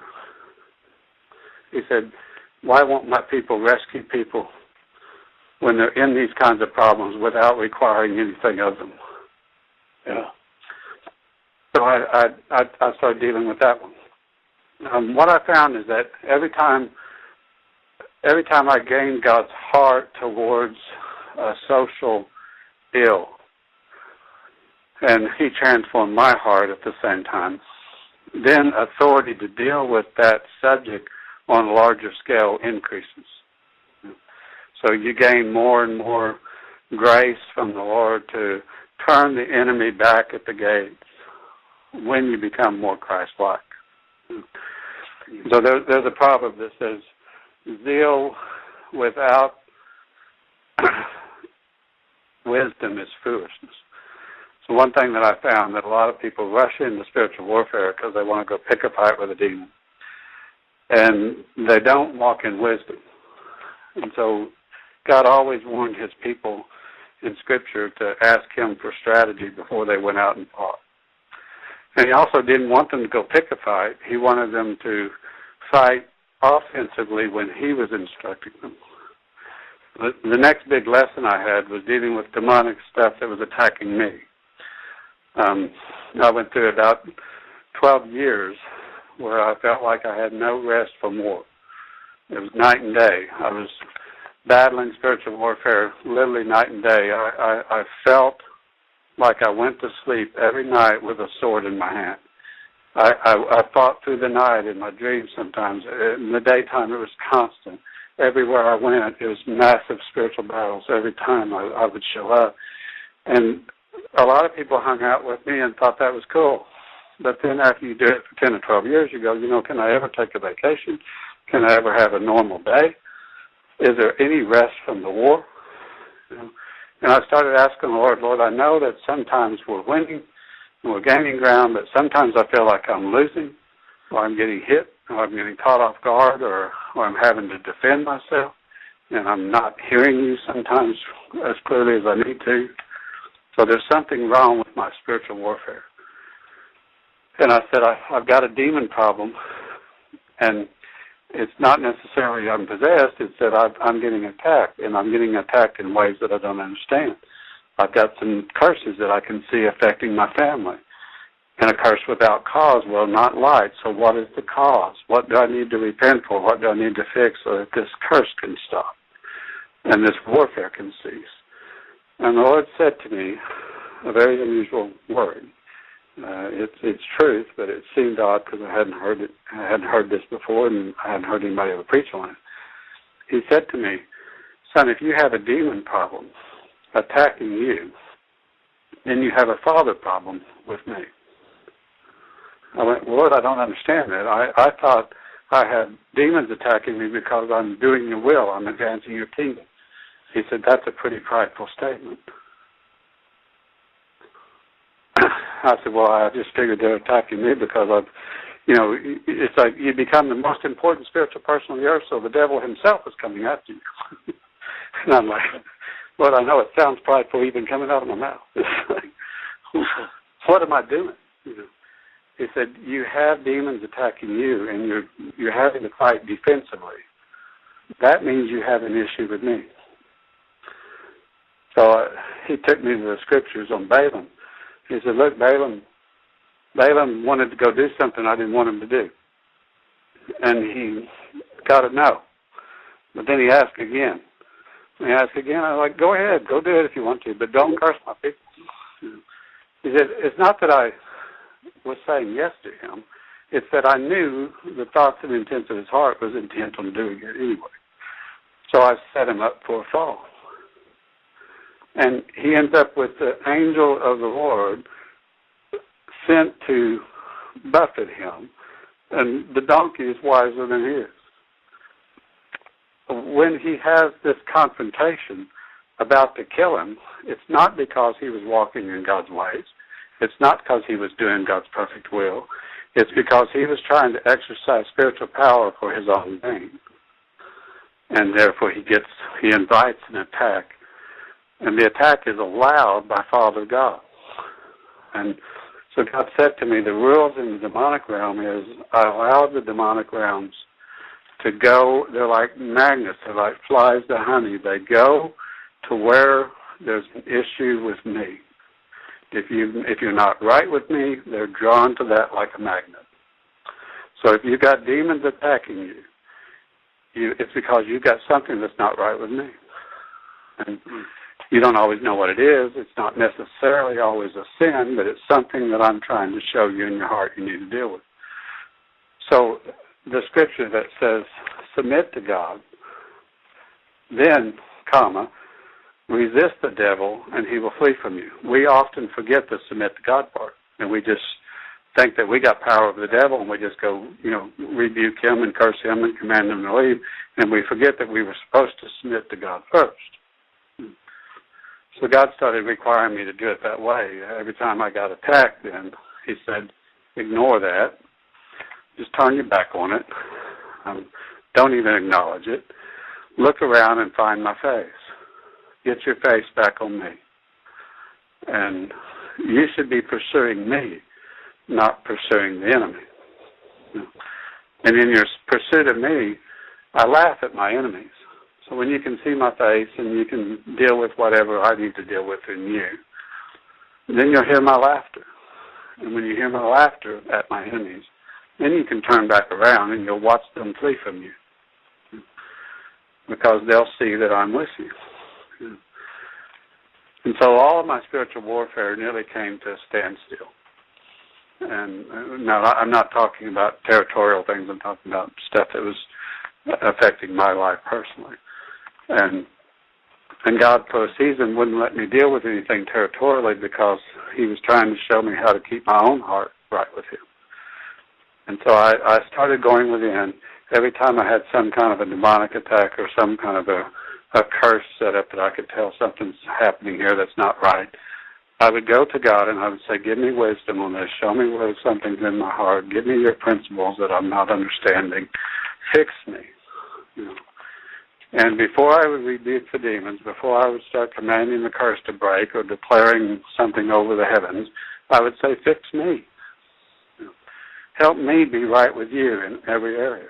And God would point his finger and shine his light on something in my heart that he wanted me to fix, or some principle in his word that I was not walking in. And when I would grab a hold of the truth and take uh, either repentance or, or wisdom and apply it, then the demonic stuff would just flit away like the fog.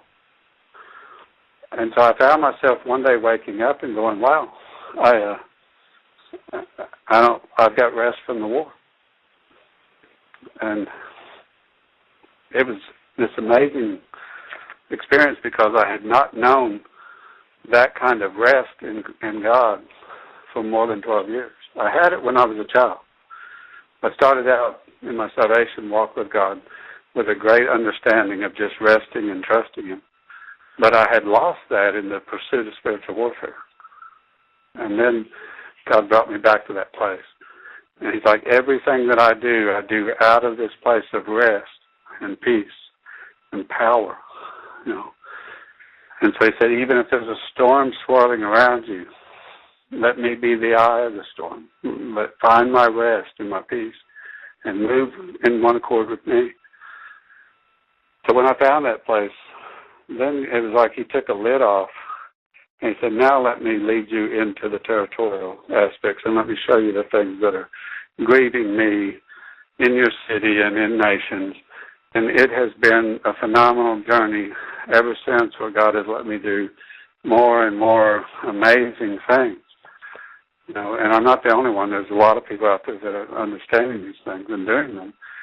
But I went into territorial aspects of warfare, like breaking an altar, or praying for an iniquity to be released from the land, or healing a whole nation. You know.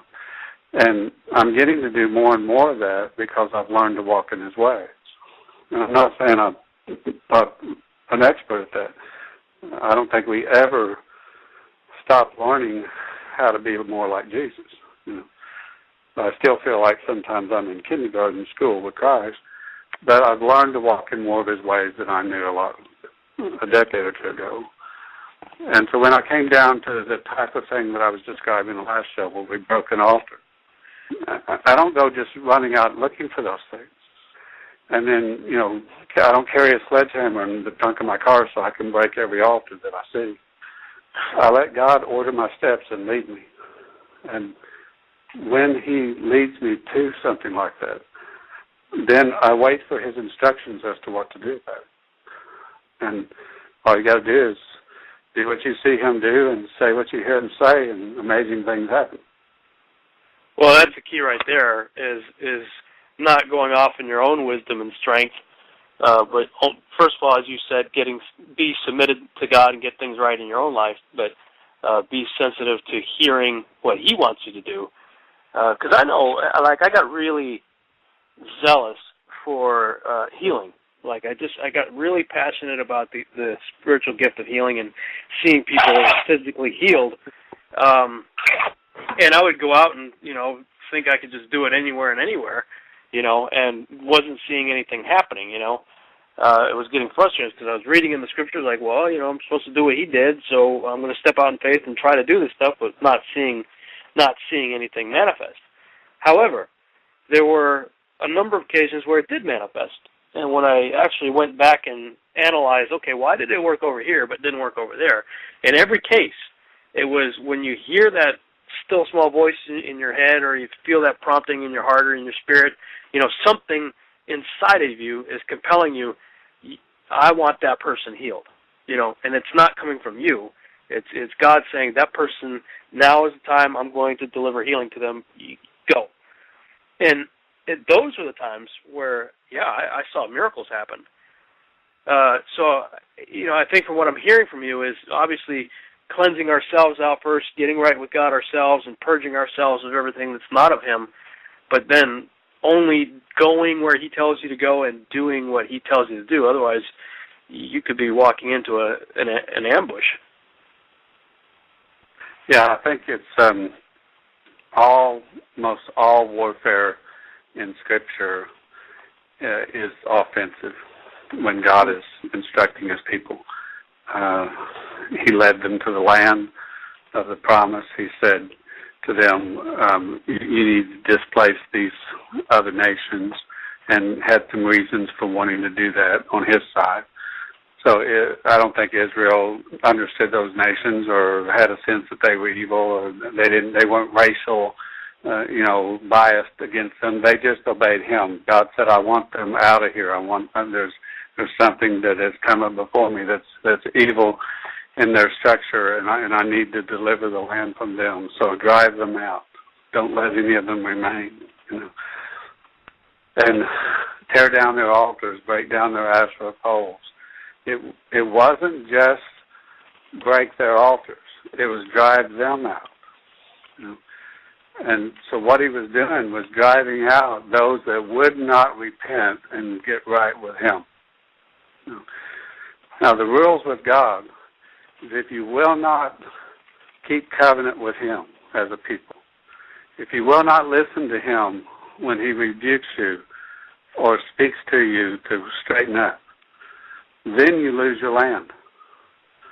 And it doesn't matter how wonderful the land is or how powerful your armies are or how great your government is. It matters will you repent when He says repent. If you don't, if you break covenant with God as a people, if you do not receive correction from Him when you ask for it, then you lose your land. And you begin to be displaced by another nation that will trouble you. Your boundaries get violated because your covenant is broken. So when I started looking at that, that's the pattern in Scripture. When Israel, they gained the land by walking in covenant and experiencing the power of God. They lost the land by breaking covenant and becoming rebellious and idolatrous themselves. And today we're seeing that play out again in our own lifetimes where God gave it back to them. And then they still won't set up the covenant right. They still won't walk fully in that. So it, it's a lot of them over there want that, and a lot of them don't. They just want the land.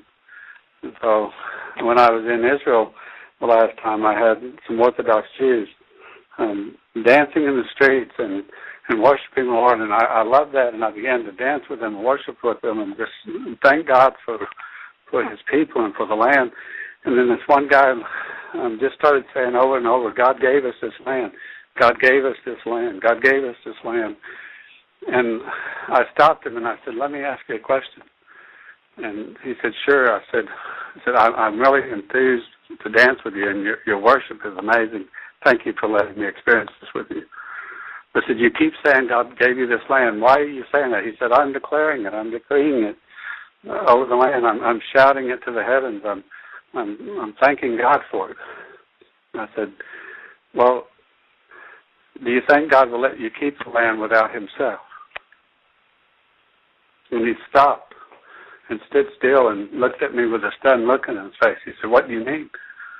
I said, Do you feel like your nation is, has covenant with the Messiah right now? He said, No, we're waiting for him to return. I said, Is everyone in Israel right with God right now? He said, No. I said, Then do you want the land without him? And he's like, I never thought of it that way. I said, Well, you're you're shouting a declaration that he gave you something like it's past tense.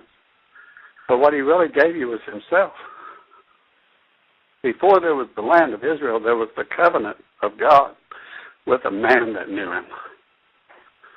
Mm. And so he doesn't want you to value the land and not value him. You can't have the land unless you want him. Yeah. And if you break covenant with him, you'll lose the land that that's when God then, because I had that little conversation, I think He responded pretty well to it. I walked away from that thinking, well, that's kind of interesting, Lord. Felt like that was inspired from you. That no covenant with God, no right to the land. Maybe that's true for all of us. Mm. So I began looking at the state of Israel and that's when I started realizing that the West Bank had been given away. And when they had given away the West Bank, I started looking at the boundaries where these some of these altars were known to have been. Didn't know if they were still there, but just looking at some of the history and realizing, wow, they had given away the tribe of Judah. You know? And they gave away uh, even the boundary marks that are drawn on the new maps are positioned along places where some of these ancient altars were from the the Nephilim. And so I, I had learned some of that just from some archaeology that a friend of mine had, had done. But I, I started looking at the West Bank and going, that's really the tribe of Judah. They gave away the mountains of Israel. They gave yeah. away the land that had belonged to the tribe of Judah. And it, it wasn't necessarily exactly that, but it was uh, the the same area that Judah had been given as an inheritance. Well, what was Judah's problem? You know, Judah's problem before he became a nation or a tribe was this mixture. Sometimes he didn't walk in the ways of his father. Sometimes he didn't uh, know how to keep the covenant. Sometimes he he violated some of the rules, and so he, it's just amazing to me how anything we try to mix in with God and then justify it, it costs us something. You know, we don't get away with it. And so when I looked at the West Bank, uh, I thought this is quite extraordinary that the the mountains of Israel don't belong to Israel anymore. And so I asked God, what are you going to do about that? Why did you let that happen? It seems extraordinarily odd to me that God let Israel come back in the land in 1948, and then they they give half the land away not two decades later. So uh, I asked God, what are you going to do about this? And God says, my plan's going to work out. But before I secure their boundaries, they have to secure themselves with me. So this is not a land problem right now. It's not a East peace problem. It's a covenant problem. Yeah. Where you covenant with God again. And that's true of us. So one thing that I've learned about Israel that I love is God didn't just do something special for Israel and then not intend to do that for all the peoples of the earth. He wanted to use them as the example so the rest of us could learn from that he wanted us to see what it was like when we had covenant with him and when we walked in his ways, and he gave us an inheritance. And if every nation of the earth will come to him that same way and ask for that then he would give himself to them as a covenant, and he would secure their boundaries according to his design. Hmm. So I asked the Lord when I when I heard that from him, and I saw Israel as an example, and I studied the Word on the rules that He set up for governing His covenant and watching over His people and securing their land. I said, Lord, I want to understand this on a global scale. And a few days later, I had an open vision. I was pulled into the heavens, and the Lord sat on a table across from me, and He rolled a map out, and He was smiling with this funny grin on his face, and he's like, "You're going to really like this." And when he rolled this map out, it was like a global map. He said, "This is my father's design," and he said, "These are the nations, tribes, and tongues, the peoples of the earth." And I'm looking at it, I'm going, Lord, I see names here that I recognize, but the boundaries all look different. He said, Yeah, this is my father's boundaries. It's based on people's tribes and tongues, not on political boundaries. Uh-huh. He said, This is the way he views the earth, and this is the way he views the people of the earth. And he said, You've you've grown up valuing your nation's boundaries and valuing your nation's identity and you still don't comprehend, even within America, my father's design for the peoples, tribes, and tongues that are within those boundaries.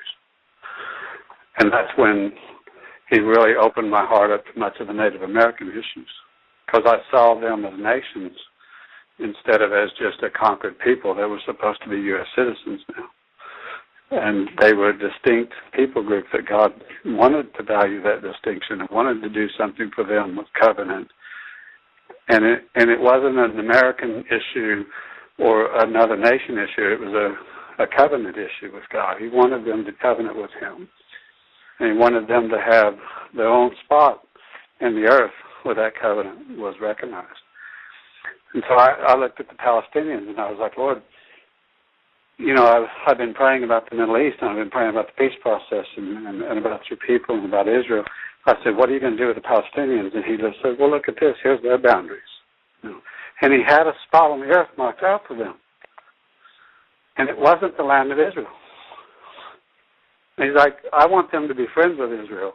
I want my people to help them secure what I've given to them. And he said, but they're fighting for something that doesn't belong to them. Yeah. And if my people don't walk in covenant with me, they will lose what does belong to them know, until they come back into right standing with me. So I, I've learned to walk in that with my own life. I've learned to walk in that. Um, to, I'm sharing that with political leaders sometimes, and it's creating some interesting conversations. I'm praying much differently now because when wars break out or you know national state issues happen, I don't process them quite the same way as I used to. I still love my country. I still value being an American citizen.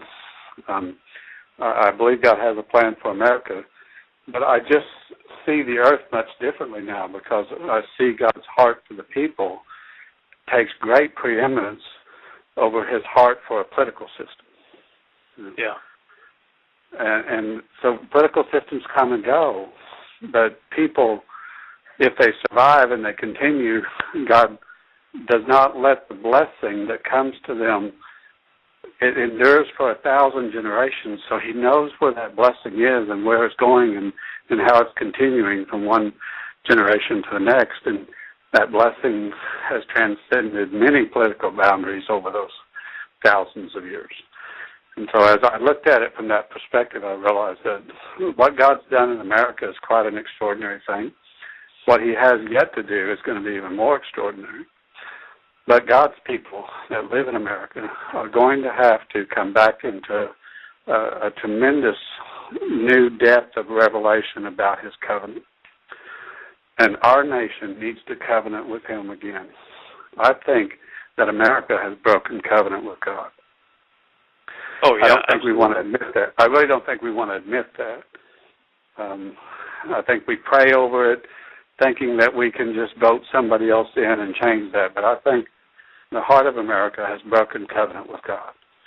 hmm and we're going to have to deal with that before we fix many of the things that are um, starting to deteriorate in our midst. Yeah. Well, how, how would you uh, how would you wrap this up? What would you say to the listening audience uh, for us to get started and getting on the right path?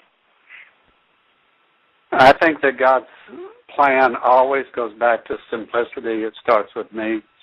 It, it starts with my. It then extends to my family. Then it extends to the body of Christ. Then it extends to the city, and then to the nation. So, um, every person listening needs to get on their face and humble themselves and pray and ask God to shine His light on their own heart and say, "Search me and know me."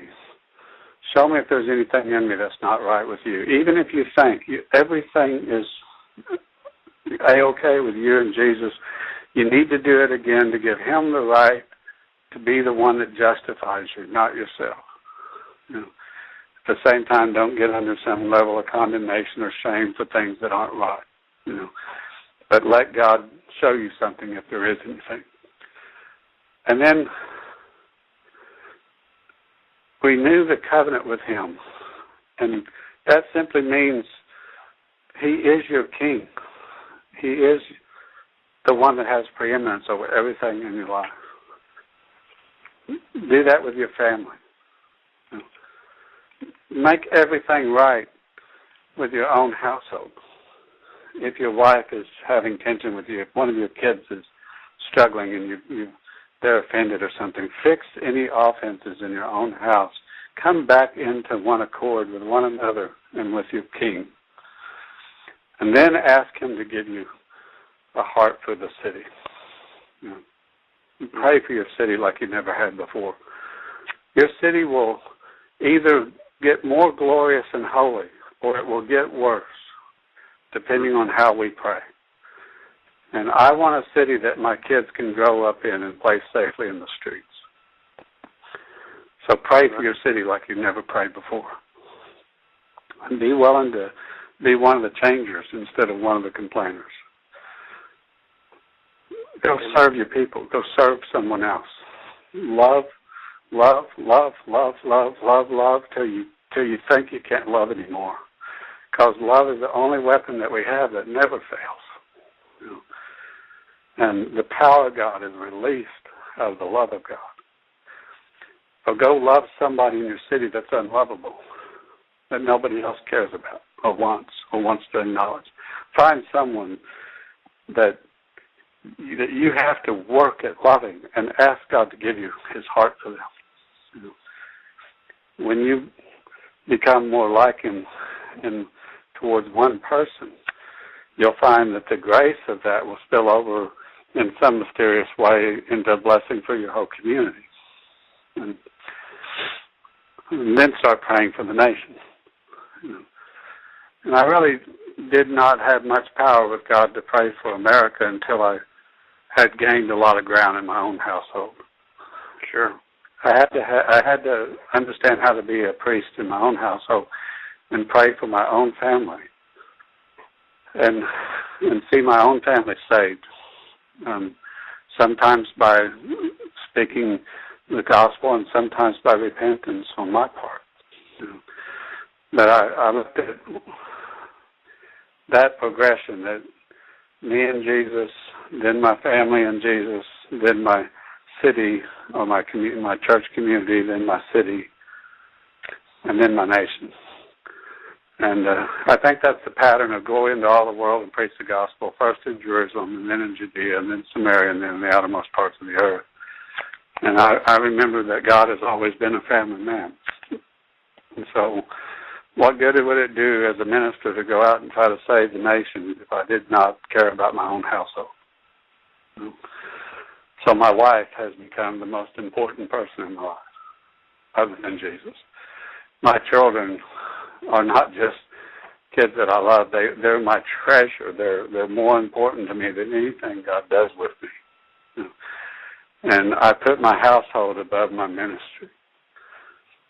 I gained a lot of grace and authority with Christ when I made my wife and my children my priority, and I subjected my ministry to my own family instead of making them just tag along and do all the things that God wants me to do. I, I want them to live in God's perfect will, and I had to find that in my household, and then let God redesign that in ministry. And so I, I, I laid my ministry down for a little while, not because I didn't want to do it, or not because there was a problem, not because I was disobeying, but just because I wanted God to show me how to save my own house and only a handful of people that I was related to were walking in obedience with him. My wife and I began to just come into agreement and storm the heavens and cry out to God night and day to save our families. And in about an 18 month period, we saw every single person on both sides of our families that we were related to saved, and then wow. transformed, and then and then delivered, and then healed of things that they needed to heal from and and we got one holdout still. There's one uncle that we have that that's the last holdout of my family, and, and when he gets saved, I'm going to be able to say that every man, woman, and child that has my bloodline and that has my wife's bloodline knows Jesus because we prayed and we've gone to them with His love. But to say the gospel to them is one thing, but then you have to prove it when they show up and ask you for help, or when they don't act very Christ-like, and you have to keep your heart and not alienate them because you think you're better than they are. So you, you get tested in these things. You have to love your own family, and you have to love your cities, and you have to love your nation. But it starts first with me, and then with my family, and then with my community. As I walk that out, it has gotten more and more amazing the depth and the revelation of that. Sounds real simple, but walking that out is not easy. It's it's hard to lay your life down for your family. Um, it's hard to put them as a priority when nations are calling. Um, I had a cousin that asked me for seven hundred dollars a while back so he could start a business, and I had the money in the bank, but it was it was about all I had. I I would have had to clean out my ministry account and and so I, I said, well, I, you know, I'd like to help you. I could give you a little bit. But I don't know if I can give you that much. That, that's uh, all the cash I have on hand at the moment. And he went away disappointed because I didn't help him. And a year later, the Lord told me I needed to repent for that. And he said, if you'll go fix that right, I'll start saving everybody in your house. So he already had the business established. He got the loan at the bank. He had to pay interest on it. And I went to him and asked him forgiveness because I had withheld what I had from my relative, from my kin. And I had made him a slave. When I believed God, I've always trusted God to take care of my needs. If I had given him the money that I had, I know God would have replaced it for me because He's always done that. You know, it wasn't a money problem; it was a heart problem. So I repented to Him for that. And after that is when most of the members of my household started getting saved, like dominoes falling. Wow. You, you don't always know what the issue is. Sometimes it's just a little thing that didn't seem that important. But if Jesus didn't like it, and it wasn't what He would have done, those kinds of things that we repent for may be the transforming thing that changes our whole household or our whole city. That's how revival comes. And so my cousin and I have a pretty good relationship now, and his business has done very well, but he doesn't owe the bank any money anymore. I had to fix that. And so I, when this financial crisis hit, that may seem like a small deal. What's seven hundred dollars? But when a righteous man won't give his own relative seven hundred dollars without interest, then do I have a right to ask God to bring down the Federal Reserve? yeah, right. So I, I, that's the kind of repentance that I, I think we need to really come into a greater understanding of of whether it's small or great. We have to have God's heart in our our ways, especially towards those that are righteous and towards those that we're related to.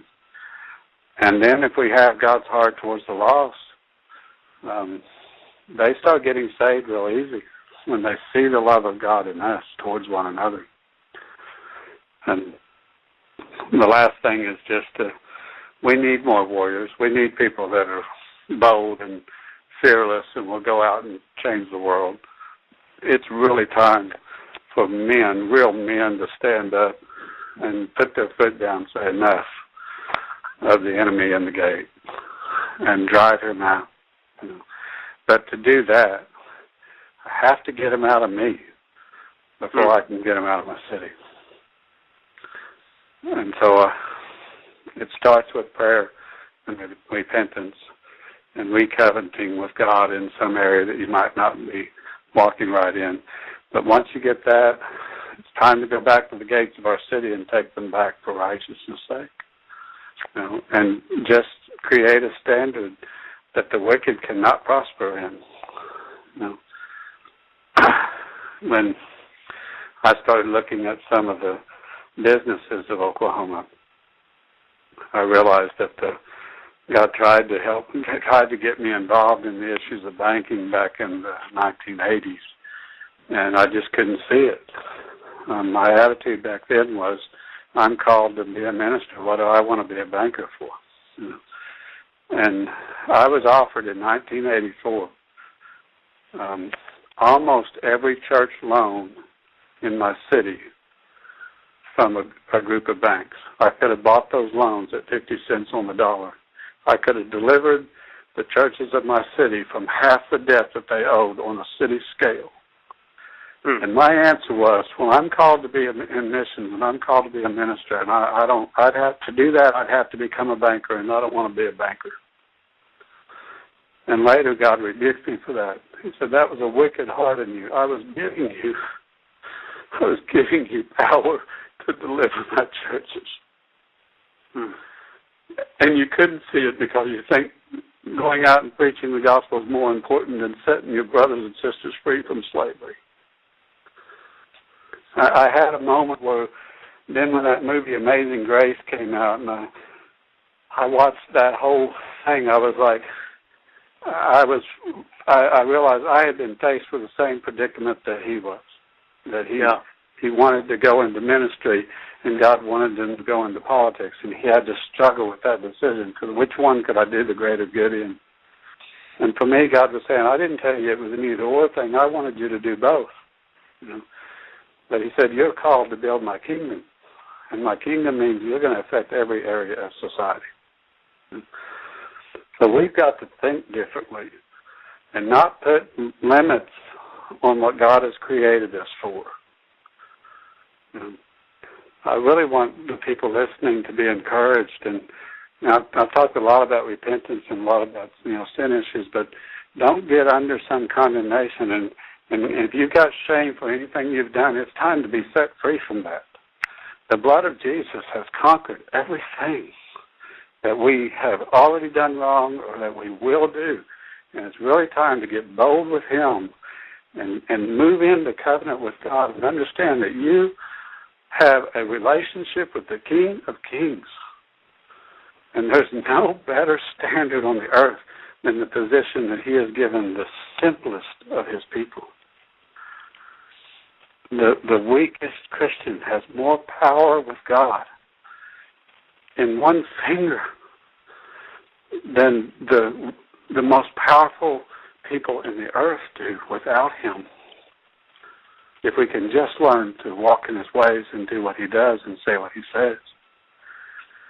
So I, I really want people to be encouraged and stand up and be like Jesus. Make it hard for people in your city to tell the difference between you and what Jesus is really like. Hmm. Let them see him by seeing you. And if we act like Jesus and talk like Jesus and are like Jesus, the world's going to change in the next generation without a whole lot of effort. And instead of things getting worse and worse, more wicked and more wicked, which those things, I know there's some things that are going to happen because God said they are. But where are we going to be standing when that's all going on? We have a glorious finished plan. It's already written into the Word. It's already been spoken out of God's mouth. We have this wonderful advantage that Father God has stood on his throne with uplifted hand and swore an oath that he would make Jesus' name the greatest name in the heavens and the earth, and that he would lift him up above every other name, and he would bring the nations to him as his inheritance.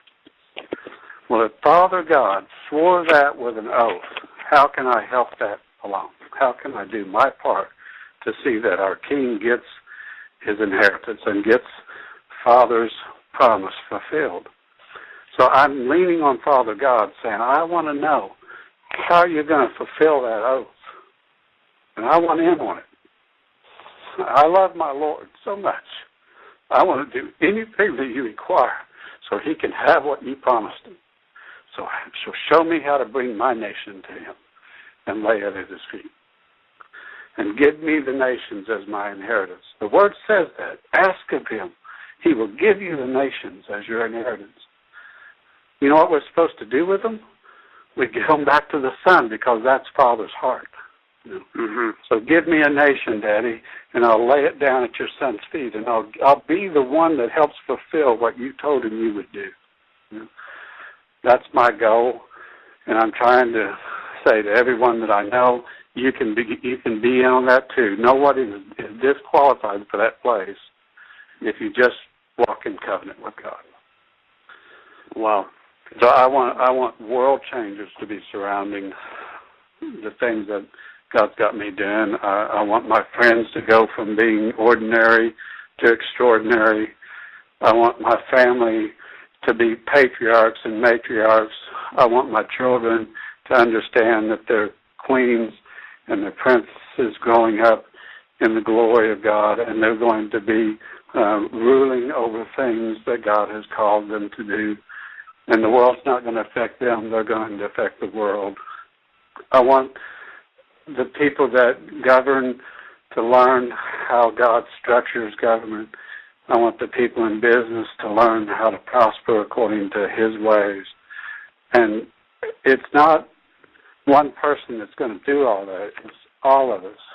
But we have in almost every city more than enough, more than enough to just apply this remnant principle where if we just come into one mind and one accord with a handful of people and pray the way Jesus is praying, He'll give us our cities. Hmm. And we'll turn around and lay them at His feet. Hmm. And so my goal, and and I don't think it's a, a lofty goal. I think it's going to happen in my lifetime. I live it, and I breathe it, and I dream it, and I see it, and I know God will do it. I'm going to live to see the day where every man, woman, and child in Oklahoma is saved. Hmm. I'm going to see the boundaries of my state transformed where 40 nations are recognized because he recognizes them. I'm going to see the Native American nations healed and set free and delivered and become a people like him. And, and it's not just about them, but it's that America will be great again when we understand what God values in our midst. And when we raise up the ones that have been broken, we raise up the ones that have been downtrodden and not had the right things, um, it's going to be amazing to see how that affects the other nations of the world. I want to see every widow and orphan no longer subject to those conditions. How do we release their distress? You know, what good does it do to prosper in my own life and put some money in the bank if I don't care about the widows in my city or if I don't understand the orphans in my midst? You know? When President Obama was running for election, I was grumbling a little bit. There's a lot of things I didn't like about um, his candidacy and about some of the issues that he was dealing with. And the Lord said to me, you need to be careful what you're saying about him, even though he hadn't won yet, because he's fatherless. And I want to put my hand on him. And I, I don't know all the things. I'm not trying to justify him either. There's things I still am concerned about with him. But how we pray for people that end up in authority or end up in some kind of a of a place that can affect our lives. Um, we need his heart, or we won't even pray right. And so I found that I wasn't really praying right. I was praying for the election to change instead of for the man to change. And I think we've got to get God's heart, and then we have to pray what Jesus is praying. So one of the things I, I want to end with is that do do two or three things. If you do these two or three things well, a whole lot will change in life. One is ask God to show you your own heart. I've already covered that. Second is give yourself to your family. Become a leader of your own household. And the third is get close enough to Jesus. Any way that you have to, get close enough to Jesus so you can hear what he's praying and start praying what he's praying. I think God's people have imposed a lot of our own prayers on our Master. And we've not gotten close to, enough to him first to hear what he's praying and come into agreement with whatever he's praying. And so when you start hearing Jesus' prayers, you'll find he'll change your heart so you can pray what he's praying the same way he's doing it. And I'm telling you, I, I can't claim that I get every one of my prayers answered, but Jesus does. Jesus gets all of his prayers answered. So when I'm not seeing an answer to prayer, I start leaning on him, saying, How are you praying about this? Give me some wisdom on what you're praying. Let me pray that. And every time I've done that and heard that clearly, then it always gets answered really fast. And so, um, if every listener would apply that principle right there to everything going on in your own life, where you hear God's wisdom on it and then you pray whatever He's praying, that's how you move into a place of transforming power. And then spiritual warfare comes out of that in an offensive way, where you begin to advance the kingdom of God without much effort, and it is a fun, glorious, amazing life that is ahead of you if you'll just walk in His ways and do whatever you see Him doing and say whatever you see you hear Him saying. Oh, amen, brother. Can you uh, can you uh, pray us out tonight? Sure. Father, I thank you for what you're doing in the earth. I thank you for your plans. I thank you that you have designed all of creation to be subject to you, and you have made it for our benefit. And you have caused us as your people to know you and to be set free from our sins, our transgressions, and our iniquities. Thank you, O God, for the blood of Jesus. Thank you. Thank you for making his name so great in the heaven and the earth. Thank you for giving us the ability to know him. Now, hear our prayer, O oh God. Come into covenant with us again everyone that's listening to us, everyone that is going to hear this later, re-covenant with them in every way that you desire. Reveal yourself to them. Show them what they need to do to be pleasing and, and in right standing with you. Let the blood of our Master have power over our hearts and over our lives. Set us free from anything that is not what you want. And I ask you, God, Give us grace to change our families, to change our cities, and to change our nations. Lord, we ask you to tear down the altars and the Asherah poles. We ask you to remove the things that are a stench in your nostrils and abhorrent to you that are in our midst. Cleanse our land from all iniquity and unrighteousness. We pray for the blood of the innocent not to be shed anymore. We pray for the widows and the orphans to be adopted and married to you and fathered by you. We pray for the poor, would you relieve them from their distress by answering her cry. And I ask you for a revival to come to your people and for an awakening to come to our nation. Lord, I pray for Rob and for his family and for all the listeners and the supporters of his ministry. Would you bless them? Would you cause your word to increase and to to go to the corners of the earth and accomplish your full desire? And we just take this message and this word this whole time, uh, this one and the, the part one that we did. Would you release it in a way that transforms lives? Would you get all the glory for it? Lord, I thank you for just being able to know you. I ask you for the reward of the righteous. I ask you for me and for my, my friends and for the listeners, would you give us the reward of the righteous? And this is what I pray for our reward. For whatever we've done that was in obedience to you, for the things that we have offered you or laid down, I ask you for this reward. Would you give us more of yourself? Would you enlarge our spirit to contain more of you? Would you give us your wisdom and your power and your glory that we might lift up the name of Jesus and glorify him even more still. And let our nation become his inheritance. In Jesus' mighty name I pray. Amen. Amen. Wow.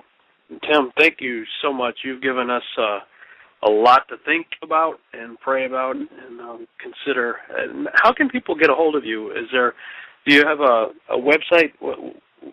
How can people get a hold of you if they want to?